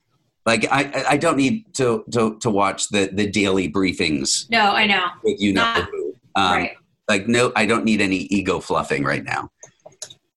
But I want to know, like, what are other things that you're you're doing just to kind of stay sane and calm? the weird thing is is going back to my introvertedness and why I love my job is that I actually really love television series and film. And so I am just absorbing everything that's anytime there's a new show that comes on, I'm watching it. Um, I've been watching documentaries, a shit ton of documentaries, and just like on people I didn't really know a lot about. Um, I've been reading books. Um, honestly, like for me, I'm okay with like this type of scenario of like staying in and watching things and stuff. But at the beginning it was like everyone was doing yoga classes and they're like showing their fit bods. And i was like oh man i'm not doing that. Am i doing something wrong? Am i going to come out of this? And i think that's the thing that once that clicked in my brain is like it doesn't really matter what you're doing as long as you're you're surviving in this. Um, so, I mean, yeah, if you don't want to listen to a podcast, don't listen to a podcast, but maybe there's a band that you don't know about. And, you I know, did. I, tried, I, I, yeah. one of my actors told me about a band called the Eels. Now right. I listen to the Eels all the time. That's awesome. that's terrible that I didn't know who they were before. But I don't think. I, I, mean, you know, it's a little bit of a deep cut, but it's cool. It, the Eels are great. Um, I, you know, I think just asking people, like, what are you listening to right now? And trying stuff like that is super helpful. Another thing for me, and like, again, all of this may be just like human instinct 101, but like, I've been talking to friends that I haven't talked to in like four or five years, um, and just catching up with them. And that's always a, a, weird conversation. It's like, well, before all this happened, I had a successful hair salon, and now I don't know how I'm going to pay my employees. But the idea is that we're reconnecting, and I think that's kind of special. Um, to to turn it a little bit to industry. Um, yeah. You know, there've been a lot of questions. I think it's no, I mean I think it's wonderful. You know, like NCIS did this thing, uh, you know, where they're that for open call submissions. And I was very thankful that they did that. Um, yes, did they get sixty to seventy thousand submissions? Yeah, they they did. Yeah. But I still and it was really interesting. I think actors really uh, I saw a lot, a lot of actors really confront their process during that because I, I kept on watching actors try to find the perfect scene and try to get it right. And more than just like find a story that you fucking love and mm-hmm. tell that story and be willing to break, break, break some rules right now. Because, right. like, you know, when we're watching, you know, if they're going to be watching, first of all, are they going to watch 60 to 70,000 tapes? I have no idea. Uh, that seems rather, that'd be a challenging thing to do. Mm-hmm. But one, I think it's giving actors an opportunity to like act, which is always a welcome thing. And if you start to go like no one's going to watch you, start to tell that story. It seems like that's not that was not the intent. They're not trying to say, "Oh, great, I'm throwing I'm throwing another audition to a sea into a, a bottomless abyss." They're saying, "Here, go do this." You know what I mean? I think it's yeah, finding yeah, the mean, positive in that. I think you have to, and I think that that is important for actors to know that, like, it's you, you can't get the um what am i it can't be what you get from the feedback or whatever. I always say to actors if you're looking for feedback after an audition you're not going to get it most likely. And if you do get it that's a win. But your job is done when the tape is sent in or you walk out of the room right? Like you can't really control anything after that. And that's the same thing. It's like you can't really control whether or not they are going to watch all those tapes or cast people off of them.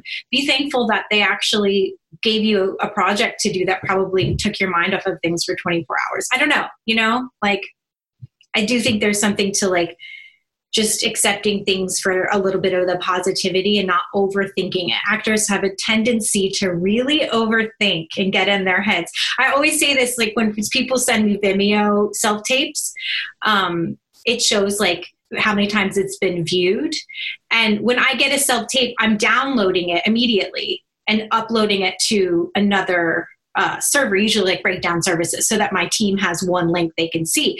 And I always tell actors like when they look and they're like, oh, no one even no one even watched my video or whatever. I just popped the earbud out, um, because it says one.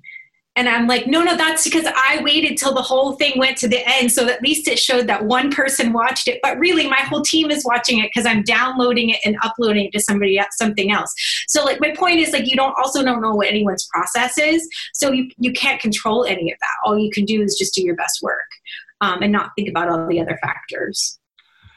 Yeah, I, I you know we you know I always talk about uh, you know you talk about loving acting unconditionally but that's not to say that if people are it, during this this um, during this pandemic, if you're not wanting to act right now, it doesn't mean you're not an actor. You know, yeah. I think we just have to remember that we're all allowed to experience. Everyone's you're going to experience what you're experiencing right now. You know, and there's a grieving process. Yes. I think that if someone says that if you're not acting right now, you're not an actor, that's that's just wrong. And I think that's unnecessary shaming.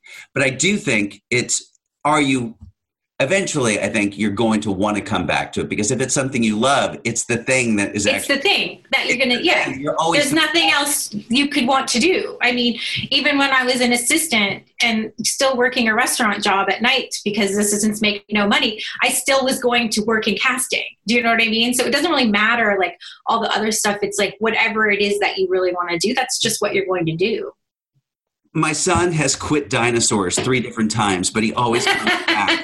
he always comes back. He's like, no, I'm on to Beyblades now. I'm on to Pokemon. But then he's like, fuck that. I'm back on dinosaurs. Persistence. What's that? Persistence. He's persistent. Dinosaurs get they get him, you know, or he gets them. I don't know which one it is.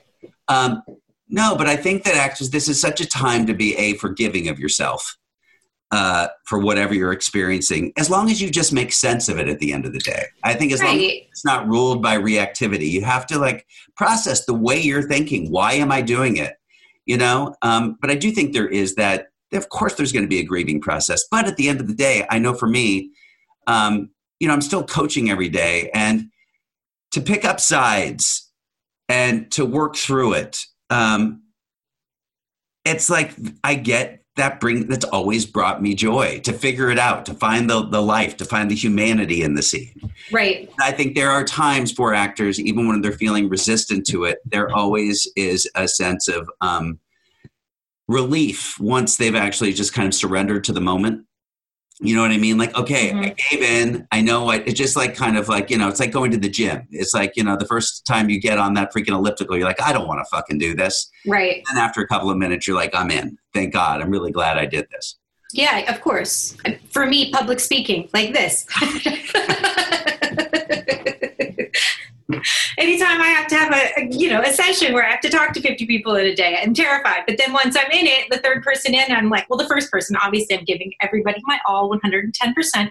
But you know, you just like get into that groove of it. Um, but I do think it's just it's just so important to just know that no matter how you're handling things, it's okay um, for me i'm just trying to think about all those times when i was working on a bajillion projects and like was working 7 a.m till 9 30 p.m and didn't have any time to do anything for myself. And now it's like oh i could read that book or you know i could watch that video or whatever it is. It's like trying to remember those things so that you can enjoy it. Because you know hopefully some people are enjoying a little bit of a break from the insanity. I don't know Yeah, I think it's what we've been saying. It's it's if you're having a bad day, have your bad day. It's just Yeah. having perspective on it. You Yeah, know, I don't, yeah. I don't I don't think if you're having a bad day, you've done something wrong. You know, speaking of yesterday, like it went through my system, I experienced it a lot, and now I woke up. I felt woke up feeling a lot better. Thank God. Right, right, right, right. You know, um, you know, next week we're having uh, Joe Joe Manganiello on. And you, I know you've known Joe forever. Um, and we're then a week after that an agent. We're just trying to get as many people, different types of people's experiences during all this, because I, I know that no matter who I've talked to, whether it's casting director, or agent, or series regular, or like a person that's on a show, right. it's fucking tough. hmm You know, and I know everyone knows that, but to witness it and to be able to ask questions of them, I think is really important. I just think it's it puts you know one thing I said right when this was happening is all the people who had a lot of complaints about life in December. Wouldn't you love to go back to that moment, to that complaint? I mean, if you could, if you told, if if anyone said this would ever happen, that everything would shut down, you would be like, you're full shit. You know what I mean? Like it's like it's so un- in, incomprehensible what is happening right now. So, you know, I don't really think there's any way anyone can handle. But I think that's it. It's the lack of comprehension. My brain still struggles comprehending.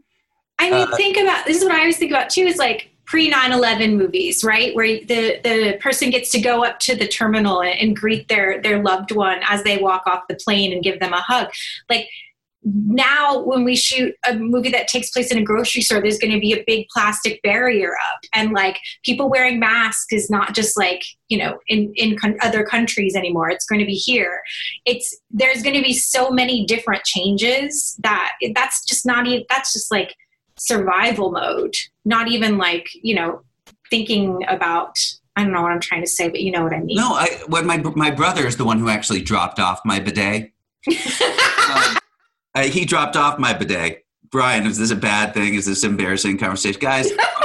Keep going. Keep going. i want a toto and We all totos are are like so But- expensive so but go on is, I cried afterwards because um, Aw. I, I social distanced myself from him, and yeah that's tough um, and it was funny because my brother was going up to kind of hug me, and I'm like, I can't, Paul, I can't. Because also, here's the thing for me. Um, for those of you who I don't who, who don't know me, um, I live I, my, in my house. I live with my wife and my child, and I also uh, my mother-in-law lives in uh, my back studio. She is 70 years old, and um, I don't want to be responsible for her yeah getting yeah, sick yeah.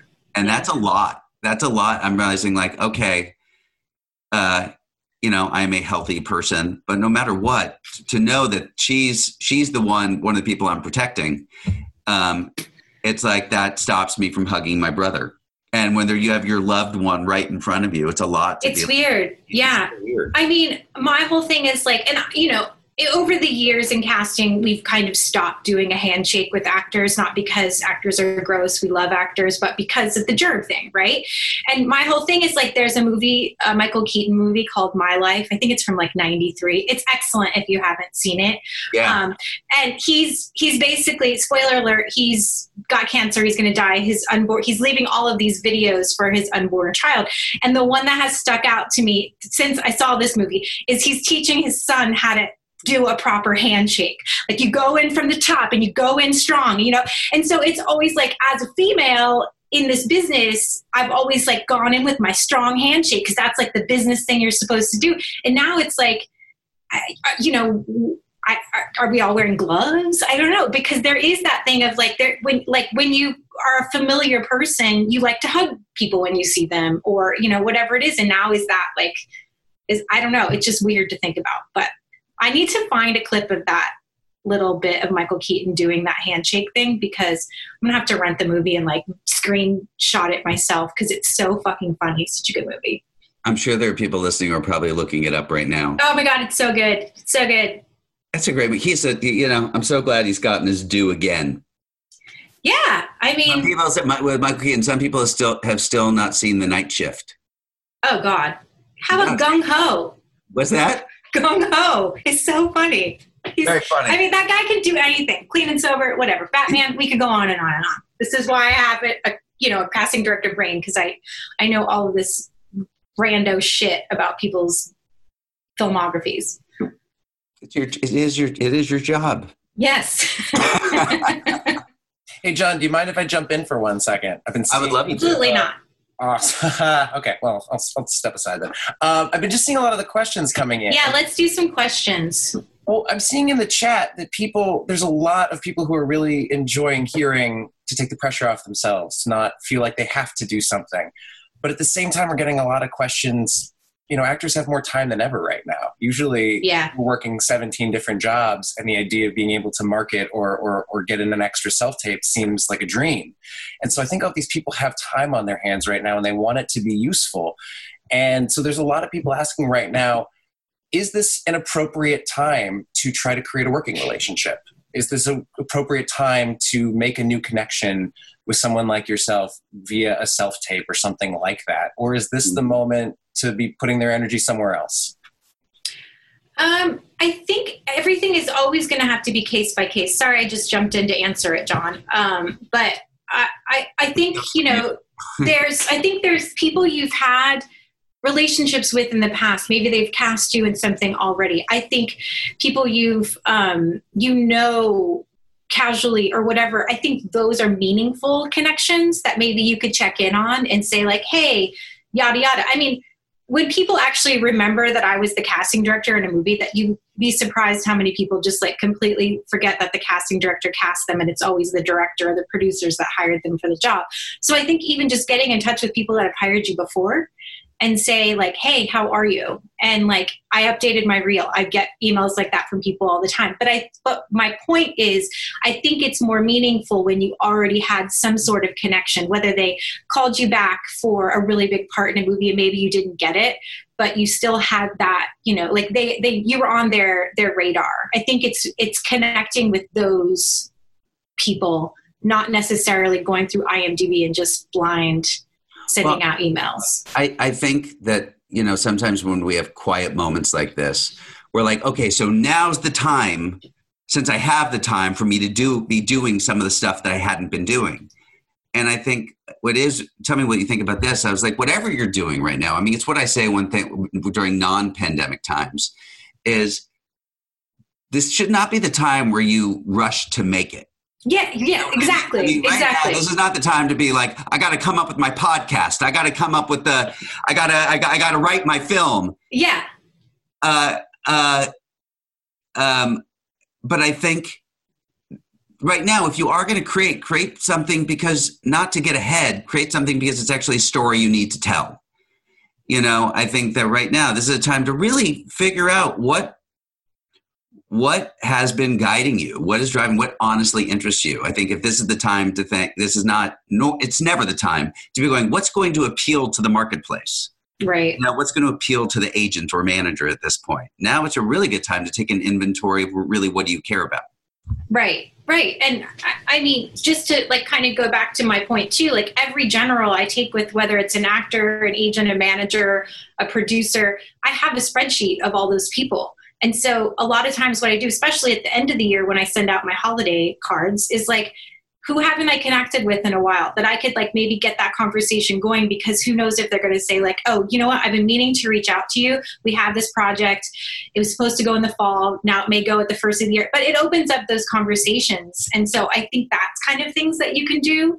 Um, I think there, again, I think it's just really focusing on what's meaningful and not just like, um, spamming to spam. And maybe what's meaningful is to go through Lorraine Mayfield's entire IMDb and watch every goddamn brilliant piece of artwork that she's ever cast and know exactly that you need to be cast by Lorraine Mayfield. You know, that, that that's homework that that you can do on your own too that I think is still working on your craft and working on your business, but not necessarily a desperate email saying, you know, check out my reel. I don't know just just thoughts. I'm just trying to give some thoughts here. No i think people really like having some idea of what would be met authentically and and appreciated and what would be seen as a as not the best use of their time or somehow uh, inauthentic to the moment right now. So i think that that and by the way, if somebody sees one of my indies and emails me and says I did a great job casting, immediately they're my favorite person of the day. So, like, th- there is something to be said for that. Like, you know, people like to be complimented. So if you're watching something over the break, which all of us are watching stuff, and there's an actor in it or a producer that you've followed their career, like the, that might be a meaningful connection. It may be a blind reach out, but you know, I think people want people to see their work. So, um, especially in the the, the crowds I run in, um, the artsier the crowds, the film festival crowds, where we are all very insular and everyone kind of knows each other. Um, that when we are able to branch out and have people witness our stories that we're trying to tell, it really means a lot when people actually take the time to do that. I think you're probably going to get a number of emails about specific movies right now. I'm seeing on the chat a couple go by, so definitely you have some you have some fans out there. I'm not hard to find. I, I'm on the Facebook. I'm on the Instagram thingies. I mean, it's you can find me. You can find me. Um, another thing that I just keep seeing right now um, in the chat and the Q and A is you know there's there's these documents that are starting to go around town right now about what opening up might look like. And I'm wondering what your experience is kind of a lot of people are wondering what your experience has been with those. Do those seem realistic to you? Do they seem like the near future or does it seem more like the beginning of a dialogue and discussion that's going to have to take a little bit longer to cohere? I I I feel like it's probably a lot of people that are it's a lot of work that's above my pay grade that is going to decide a lot of that stuff. So really for me it's just checking deadline alerts. Like tyler perry yesterday said that he wants to get his studio back and running and paying attention to like like maybe he's going to be the test subject for getting shows up and running again. So just kind of paying attention to that. Um, if you don't get deadline alerts i'm not trying to be you know like say deadline is the greatest gospel in the world but it's a way to stay connected with what's going on in the business. So um, i think just you know kind of doing your own research on on those things. But from what I hear, it's just it really just depends on when and how many people can be in the same space together. Um, and what does that mean for intimacy scenes also um, so you know are we going to have writers now with every contract that says what you've tested as far as coronavirus i don't know what the answers to all of those are but i think everyone is trying to figure it out as fast as they can so if you were going to uh, to the people who are asking, okay, so what could we do now that's the best? We're, we're, we're talking about how to, you know, practice self care and to tell stories that really matter to you. Um, but would this also be the moment to make sure that you can have like a really good self tape or that you know how to audition over Zoom? Is that is that maybe the most practical use of our time? Is it to make sure our actors access like looks really good? Yes. You know, looking for yes. of, like what can I spend my time doing besides wondering how John's bidet is going?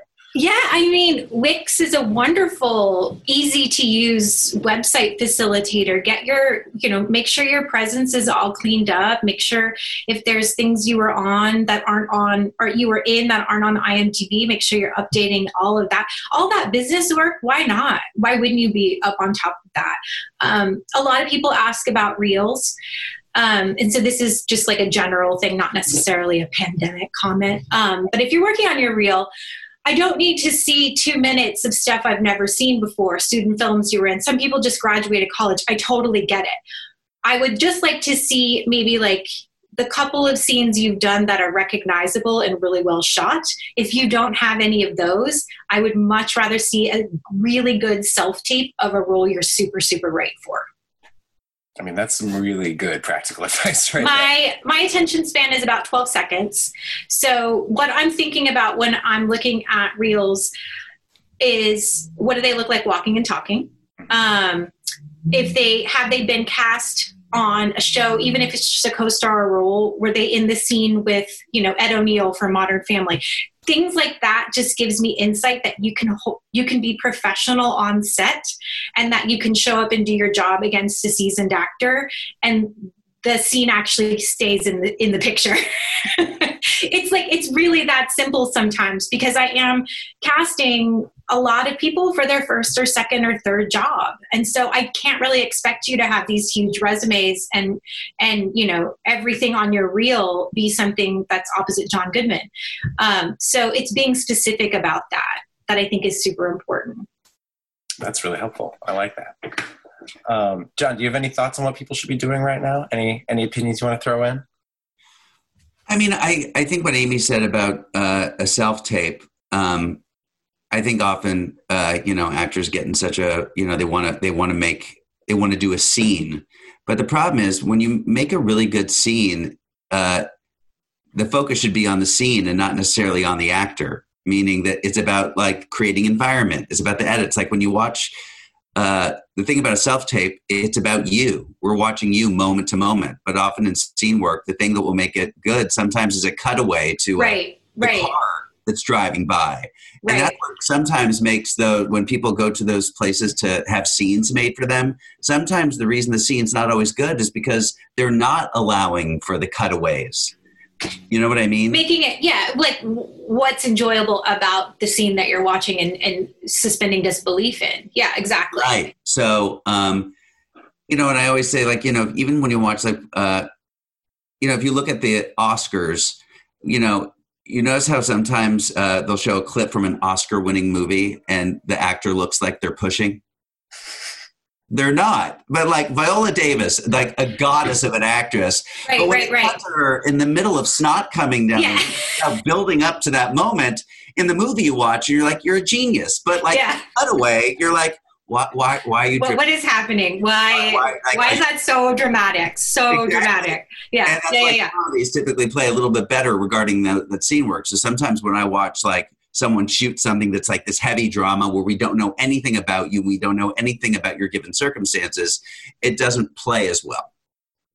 Do you know? Because we have to immediately understand what's happening Mm-hmm. Yeah. starting. So I think it's Exactly. very important to at least have that. Uh, someone's got to really understand uh, how the audience is going to be experiencing that scene. Yeah. yeah. Ryan, was that good? That's great. I love it. Um, we're also getting questions on the flip side, um, which is if I'm not in a place to act right now, if I if I don't have that in me, or or I'm doing a ton of it already. What are some places that you two are finding inspiration? Obviously, we're hearing Michael Keaton movies, and I could watch those all day. I need to rewatch it, but uh, yes, everyone should watch My Life. Yeah, God, that was it, that movie scarred me as a child. That was it's so upsetting. I was like, I, Get I your like tissues seven ready. or eight, and I was I was really upset by that. But I want to revisit. But what other stuff are you guys doing to when you do have that bad day? What gets you through when you? What is your uh, you know break glass in case of emergency? Uh, I need to help my soul kind of go to for you guys. Who- Mine is so lowbrow um, because I'm a Bravo holic. So anything that's on Bravo, reality wise, is like my zen. Especially now, Real Housewives of New York. I am dying. It's so amazing, you guys. You guys get into it. It's Tennessee Williams. It is the best writing for women over 40 that exists on television right now. Anyhow, I fell in Um, love with the show. show I fell in love with- with the show Dave. That brings me. oh alive. yeah, yeah, the little Dicky show. The Little Dicky show. Yeah. It's it's wonderful. Um, Oh yeah, on and, go- FX. and going back, and I've, I've I've watched some West Wing just to enjoy the heck out of it. See what an inspirational leader and prepared administration looks like. What's that? to see what a prepared administration who has the right thing to say at the right time would look like. Yeah. I Um, cannot do Aaron Sorkin, guys. I know we don't want to turn this into anything like too too political, but oh, I was trying to watch Molly's game the other day. Could not get it. Not do it. I see why you guys want to act it, but oof, it's hard to watch. Um, let's see what else we have here. Um, you know, we have a lot of questions here about. There's questions that are very practical that I think in a normal time we'd really want to get into about like drop offs and and and you know how often are people going to come from out of state for roles but i think right now that a lot of those things are kind of big unknowns right it's uh i think probably the world has to tell us what that's going to look like before you I wouldn't get too twisted about it, especially, you know, again, it's really hot in my room. That's why I keep touching my hair. Um, a, a lot of the features I work on, they go for this, they, they work in the state that will give them the best tax incentive. So a lot of projects are already going to be flying people in. So like, I wouldn't really get too twisted about that um, because I think it's just going to be, we're all going to be figuring out, but I don't think that, you know, if you have to go and stay somewhere because you need to like get out of LA, can't do your rent anymore or whatever, I don't think that that's necessarily going to be a deal breaker anymore. I think self tapes. I think you know people can kind of like they'll if if you're shooting. I shot a movie in Oklahoma last summer, and like we flew in seventy five percent of the cast. So I, I wouldn't get too twisted about that. Yeah, here's a question that I think would probably work just as well during normal times. It's related to all that. This is from Jeff Friedman, who says, "Does local hire mean the same thing to everyone? Do you think uh, qualifying as a local becomes more and more necessary to a career?" I think you should be a true local hire, uh, whether it is you are from Atlanta and so your entire family is in Atlanta and you consider yourself you know a local there when you're there. Um, but you're also based in los angeles. I do not think a local hire is um, i have a lot of frequent flyer miles so i can fly anywhere because i don't do not think that you as an actor should have to pay your way to act um, you shouldn't be using your day rate to pay for a hotel. I just think there's just so many so many things wrong with that, and the more that people do that and allow productions to to be cheap like that, um, it only hurts everybody. So um, you should be a true local hire. I think that's a really good answer. Thank you. Um, one more that's right here, and uh, if anyone else has any questions, I'm trying to get to all of them, but throw them in the Q and A because it really helps when they pop. Can up. I say one thing you said about how are we getting by? I don't know. I think uh, uh, it is also check. Please check in on your friends. I just noticed, like I, Brian, you're in my job is so much about checking in with our actors every day, and um, and of being of you know being of service certainly does uh, it does soothe the soul. So I think for those of us when we feel so stuck in our own stuff, as we and which all understandable stuff sometimes it's uh, sometimes I like to just like late at night, not too late, but I just go through my um, I go through my phone and I just start texting friends. Totally, yeah. doing, and I think that it just creates a line of communication, and I, I and I think, and I need it because I think you know when we're alone in our homes all day, there are so many like you know I have a lot of friends with kids who are overwhelmed you know when you've got two or three kids and you're homeschooling and trying to work you know and there's so much stress uh, everyone needs a friend. Sometimes it's not even it's just hearing i just am thinking about you. Yeah. just feel really nice. A, a, girlfriend of mine she this is a way to help the postal service as well. She um, made these cute little collage postcards. It's in on the refrigerator also i would show you guys. And she just made cute little art postcards and she's been mailing that those out to friends. And i thought that was such a cute clever way to a support the postal service and also just to like you know we're we're all at home. So to get a piece of mail that isn't a bill is is really special. Um, so that's another thing people could maybe think about doing too. Yeah, yeah. and if you instacart please tip. Yes. Yeah please. yes. Yes. A friend of mine i hadn't spoken to in a couple years sent what was initially an anonymous card to me. And it was just a one sentence compliment. And i'll tell you it, it like rocked my day in the best way of just who took their time to do that. It was such a it's that beautiful random act of kindness that uh, Shawn Achor talks about in his podcast is one of those things that tends to uh, up serotonin and, and, create more happiness for people. Um, we have a question that we've gotten a couple times here, uh, which is how long do you tend to watch a self tape before you move on? I feel like that's one of the great actor questions that we're terrified of the answer, but we also desperately want to know. Yeah, like I said, my attention span's about 12 seconds, to be very honest with you. So if I don't see it in the first scene, I'll skip to the second one, and I'm pretty quick with it. Um, it doesn't mean that I'm not absorbing it, but it also doesn't necessarily mean that I'm going to cast you off of your reel. So it's it's really just making the decision of should I send them a self tape request or have them come in in person or not? Um, because with having self tapes, it also gives me as a casting director who doesn't have a lot of budget a lot of times to have the luxury of having sessions every single day for three months. Um, for me to have a day where i just view self tapes i can see 100 people and i can take a lot more chances on those people than if I was having them all come in for a session in a studio that I was paying for. Um, because then people will want to reschedule, they won't show up, they'll, they won't come prepared. At least I, I can get a day of self tapes in, I can get some quality out of the quantity. Um, so I again, I wouldn't beat yourself up too much about like you don't have a great reel or you do have a great reel. It's it's really just like what what showcases you the best in the quickest amount of time and also shows that if you have been hired on a bigger production that you actually acted opposite an actor i would recognize um, can I can I bring up a question that someone wrote? I, I Brian's okay that I looked at it. I cheated. Oh my goodness! Yeah. Well, no, I do think the actors when they're asking like a, a, a Brittany Ebert, uh, you know, she's I struggle with doing everything for my business and for and to be more ready and on it when we come back. And the being a normal person do normal things such and uh, do things uh, such yourself. Like what is she's basically asking what's too much and not doing enough living. Um, i think that's it is that people i think people are very hard on themselves. Like am i doing enough for my business?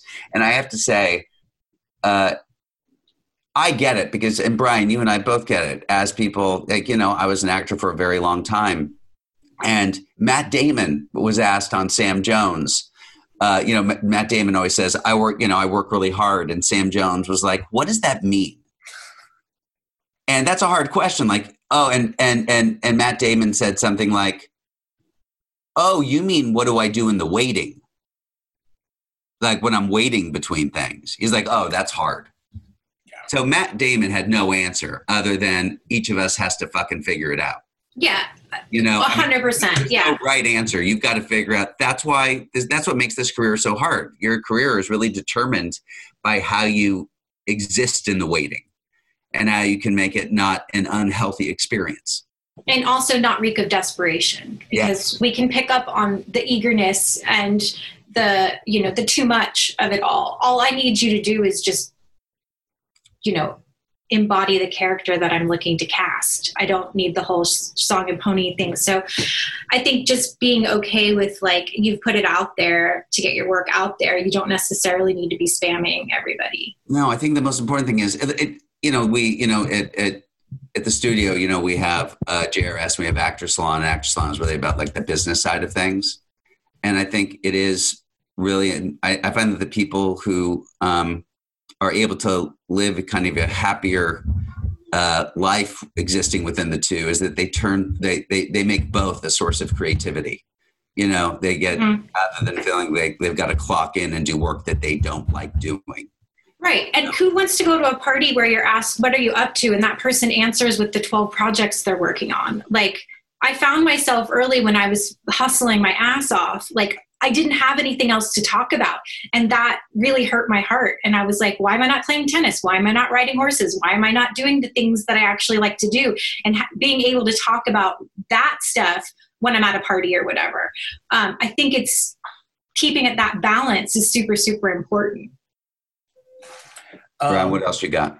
We got a few more. Um, I want to throw because we're nearing the end of this. So uh, I see two things I want to say really, really quickly. Oh yeah. Best way that you can keep in touch with me is either Amy Renee Casting on Facebook or Instagram, or Amy at AmyRenee.com if it's something you really think I need to respond to. Um, the other thing is, do I think um, remote auditioning is going to change? Yes, I think that everyone should really invest in their ring their you know their light cam their backdrop their camera, all of that stuff, because it, this is going to change the way people do in person castings, especially if you're not on a big network show. So those are ones I just keep seeing that all. No, that's great. Thank you. Um, yeah, any of them that you want to respond to, just to catch your eye, please. Um, one that did just catch my eyes. How many submissions do you get for a role? Is it in the hundreds? Is it in the thousands? Thousands. Yeah, thousands. How do you possibly handle all that? I'm a magical unicorn. No. Um, that was the background it, you had earlier. it. Ooh, I should put that on since we're almost done. John, you're gonna like it. Yeah. It's a spirit. Um, I love that. Okay, so, so you. You have to like my job is like when i'm sifting through all that stuff a i'm not only just sifting through the breakdown i'm also sifting through agents and managers. Agents and manager relationships for me are my coworkers. So i trust who they're pitching to me if i know their taste and they know my taste which is usually very indie very um, unique very individual very natural acting. Um, so I'm, I'm kind of pulling from all of those sources. But the end of the day when i'm going through those 1200 2000 submissions on breakdown. It's like do you look like the person i need you to play? That's the number one thing that gets me to sort through the first batch of everybody I mean, that's a pretty clear stand, and that must go with the 12 seconds that you're talking about when you're watching the tape. Is like, does this, does this? Yeah? I go. I do my first round is all headshots, like just looking through or people I know. It might remind me of somebody I haven't seen in a while. I'm like, oh shit, they'd be really good for this. So I'm going through your headshots, and then I'm going through your resume, and I'm looking at what have you done. If if the project is like, there's a feature I cast last year, two years ago, that played at South by and Sundance called Greener Grass, and it's fucking off the wall, crazy, bonkers, not based in any sort of reality. So I really needed people that had strong comedy chops. So I'm looking. Are you? Have you done UCB? Or were you in Groundlings? Like I'm looking at those little things, and then I'm uh, at the, the third round through. I'm looking at your reel. Fantastic. You know, we actually, uh, Olabisi wrote, How did you get involved with Greener Grass? What was the casting process like? And uh, then uh, throughout the day, enjoyed the shit out of it. So uh, you got a fan there on Greener Grass. Um, How did that project come about? So this is a good lesson for everybody. Those the directors of, of Greener Grass, I worked with them on shorts before they did this feature. So we had built a relationship based on me casting two of their shorts. They're very off the wall, just in across their the board on their work. And then when they got the feature to be able to do greener grass they hired me on that. So it's all about relationships. And no project is too small for me ever. I will never say i would never do a movie for $500000 or $50 million it doesn't really matter. It's always about who the people are. Are they cool do they have a specific voice? Um, and does do, do i respond to the material? And those girls are just like so dear to my heart. They're super rad. They just have a super original voice that i want to cast everything they do forever and ever. I mean, the chat seems to be kind of lighting up with some of that. People really do love them. So that's. it's a weird movie it's very polarizing. I've had people that are like good friends of mine be like i hated that movie. Why would why was that movie ever made? And i'm like noted. Thanks guys. Thanks People Uh, often. Anna Elder asked something I thought was interesting. Uh, my answer has been yes. That does casting. Uh, is there more forgiveness in self tapes? Because yes you know, yes yeah, there is. Um, I've been doing a lot of self tapes. It's an interesting thing where you're, you know, they put they put me up next to the camera, and um, you just got to make it. You just make it work. I mean, and also so many times when I'm doing a feature, um, we're looking for the leads. People are based in New York, they're based in Atlanta. So half of my session when I actually have my director in person is Skype or Zoom or whatever medium we're using. So even before all of this, that was still incorporated because we want to find the best actor for the part. And also one thing I do want to say about you know how do, how deep I dig and how many people were submitted for things. It also depends on how hard it is to find the role. How specific is the role? If it's if it's a pretty bit generic role, it's you know i'm not i'm maybe not going to go down as deep as if it's like something super specific does that make sense Absolutely. okay Yeah. Um, we had a couple questions about union versus non-union, and I know that again, things are weird right now. So, with that caveat being said, um, Ryan asks, I, I'm SAG eligible and I'm thinking about taking the plunge. I feel like staying non-union isn't helping me get into the rooms I really want to.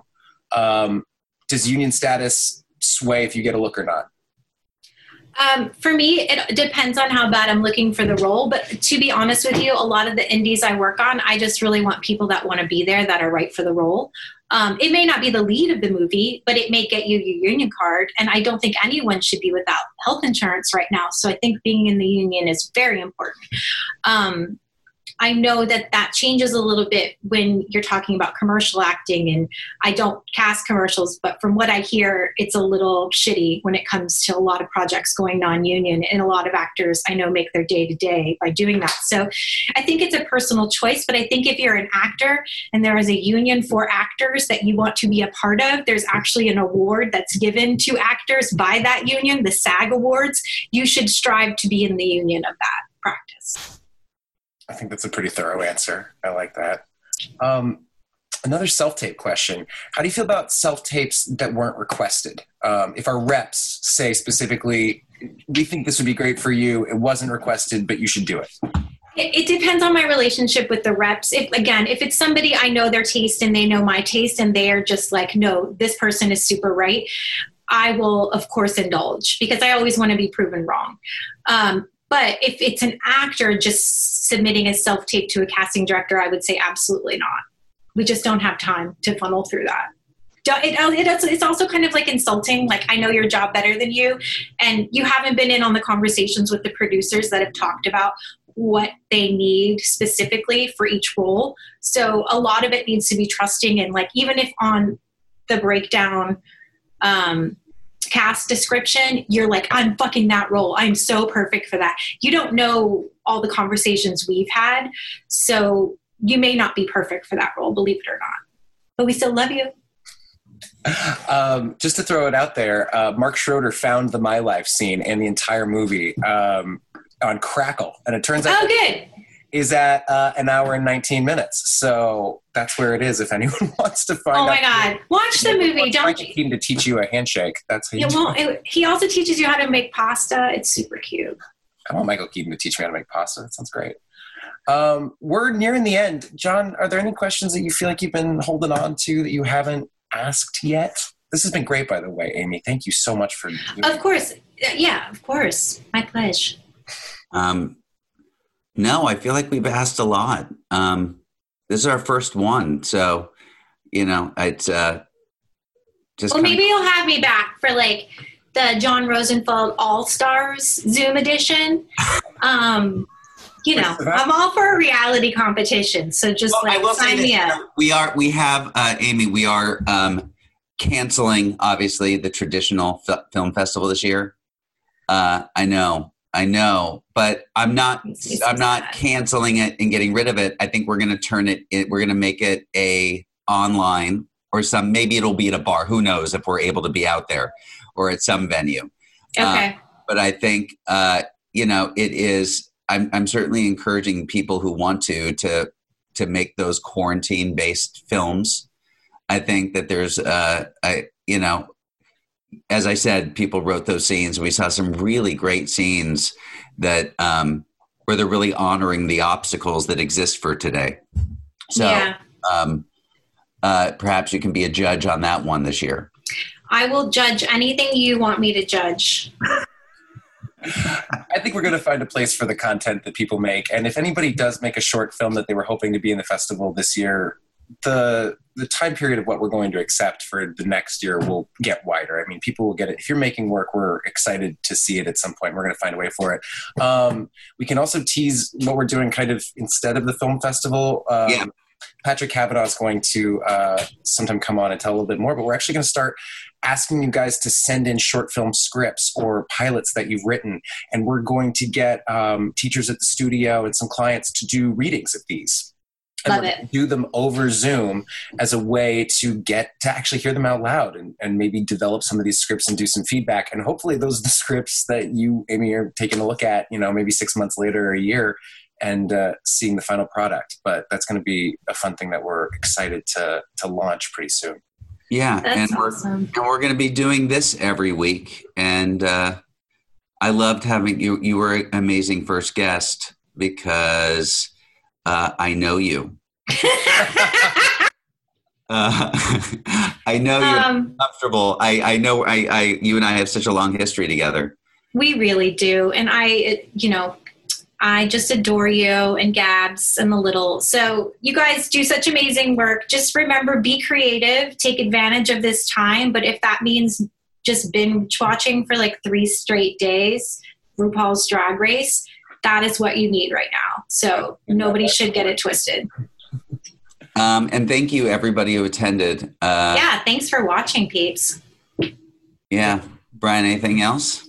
Um, I'm just that hour kind of flew by. Um, yeah, thank you guys so much for for being a part of this um, and for kind of bringing community together. Just seeing that there's like over a hundred people sharing something is kind of revitalizing. I know we're still far, far, apart and not as close as we want to be, but it feels nice to be a part of something um, bigger. And I'm glad, John, you already said that we're going to be doing this next week uh, with Joe. I think that's going to be really exciting. And um, just if anybody is uh, curious to learn more about the studio, you can always find out more um, at johnrosenfeld.com. And uh, there's our uh, studio sponsored podcast, Industry Town, on iTunes and Spotify if you like things like this. Um, yeah, I think that's going to wrap us up for today. Thank you so much, Amy. Let's give you a okay, guys. Uh, applause. I can see everyone kind of showing up there. Uh, Thanks, guys. So good to talk to you. So talk good. more soon. Yes. Okay, that wraps up today's two part episode. Thank you to Leah, thank you to John, thank you to Amy Renee, and thank you to you for listening. Please consider donating to Feed the Frontline Los Angeles and take a look in the show notes to register for our next JRS Happy Hour conversation. Uh, if you're enjoying the show, please follow us on social media at Industry Town Podcast on Instagram and Facebook. And please consider giving the show a review on iTunes and Spotify. Honestly, every one of those helps and warms my heart. Uh, thank you again for listening. We'll be back next week.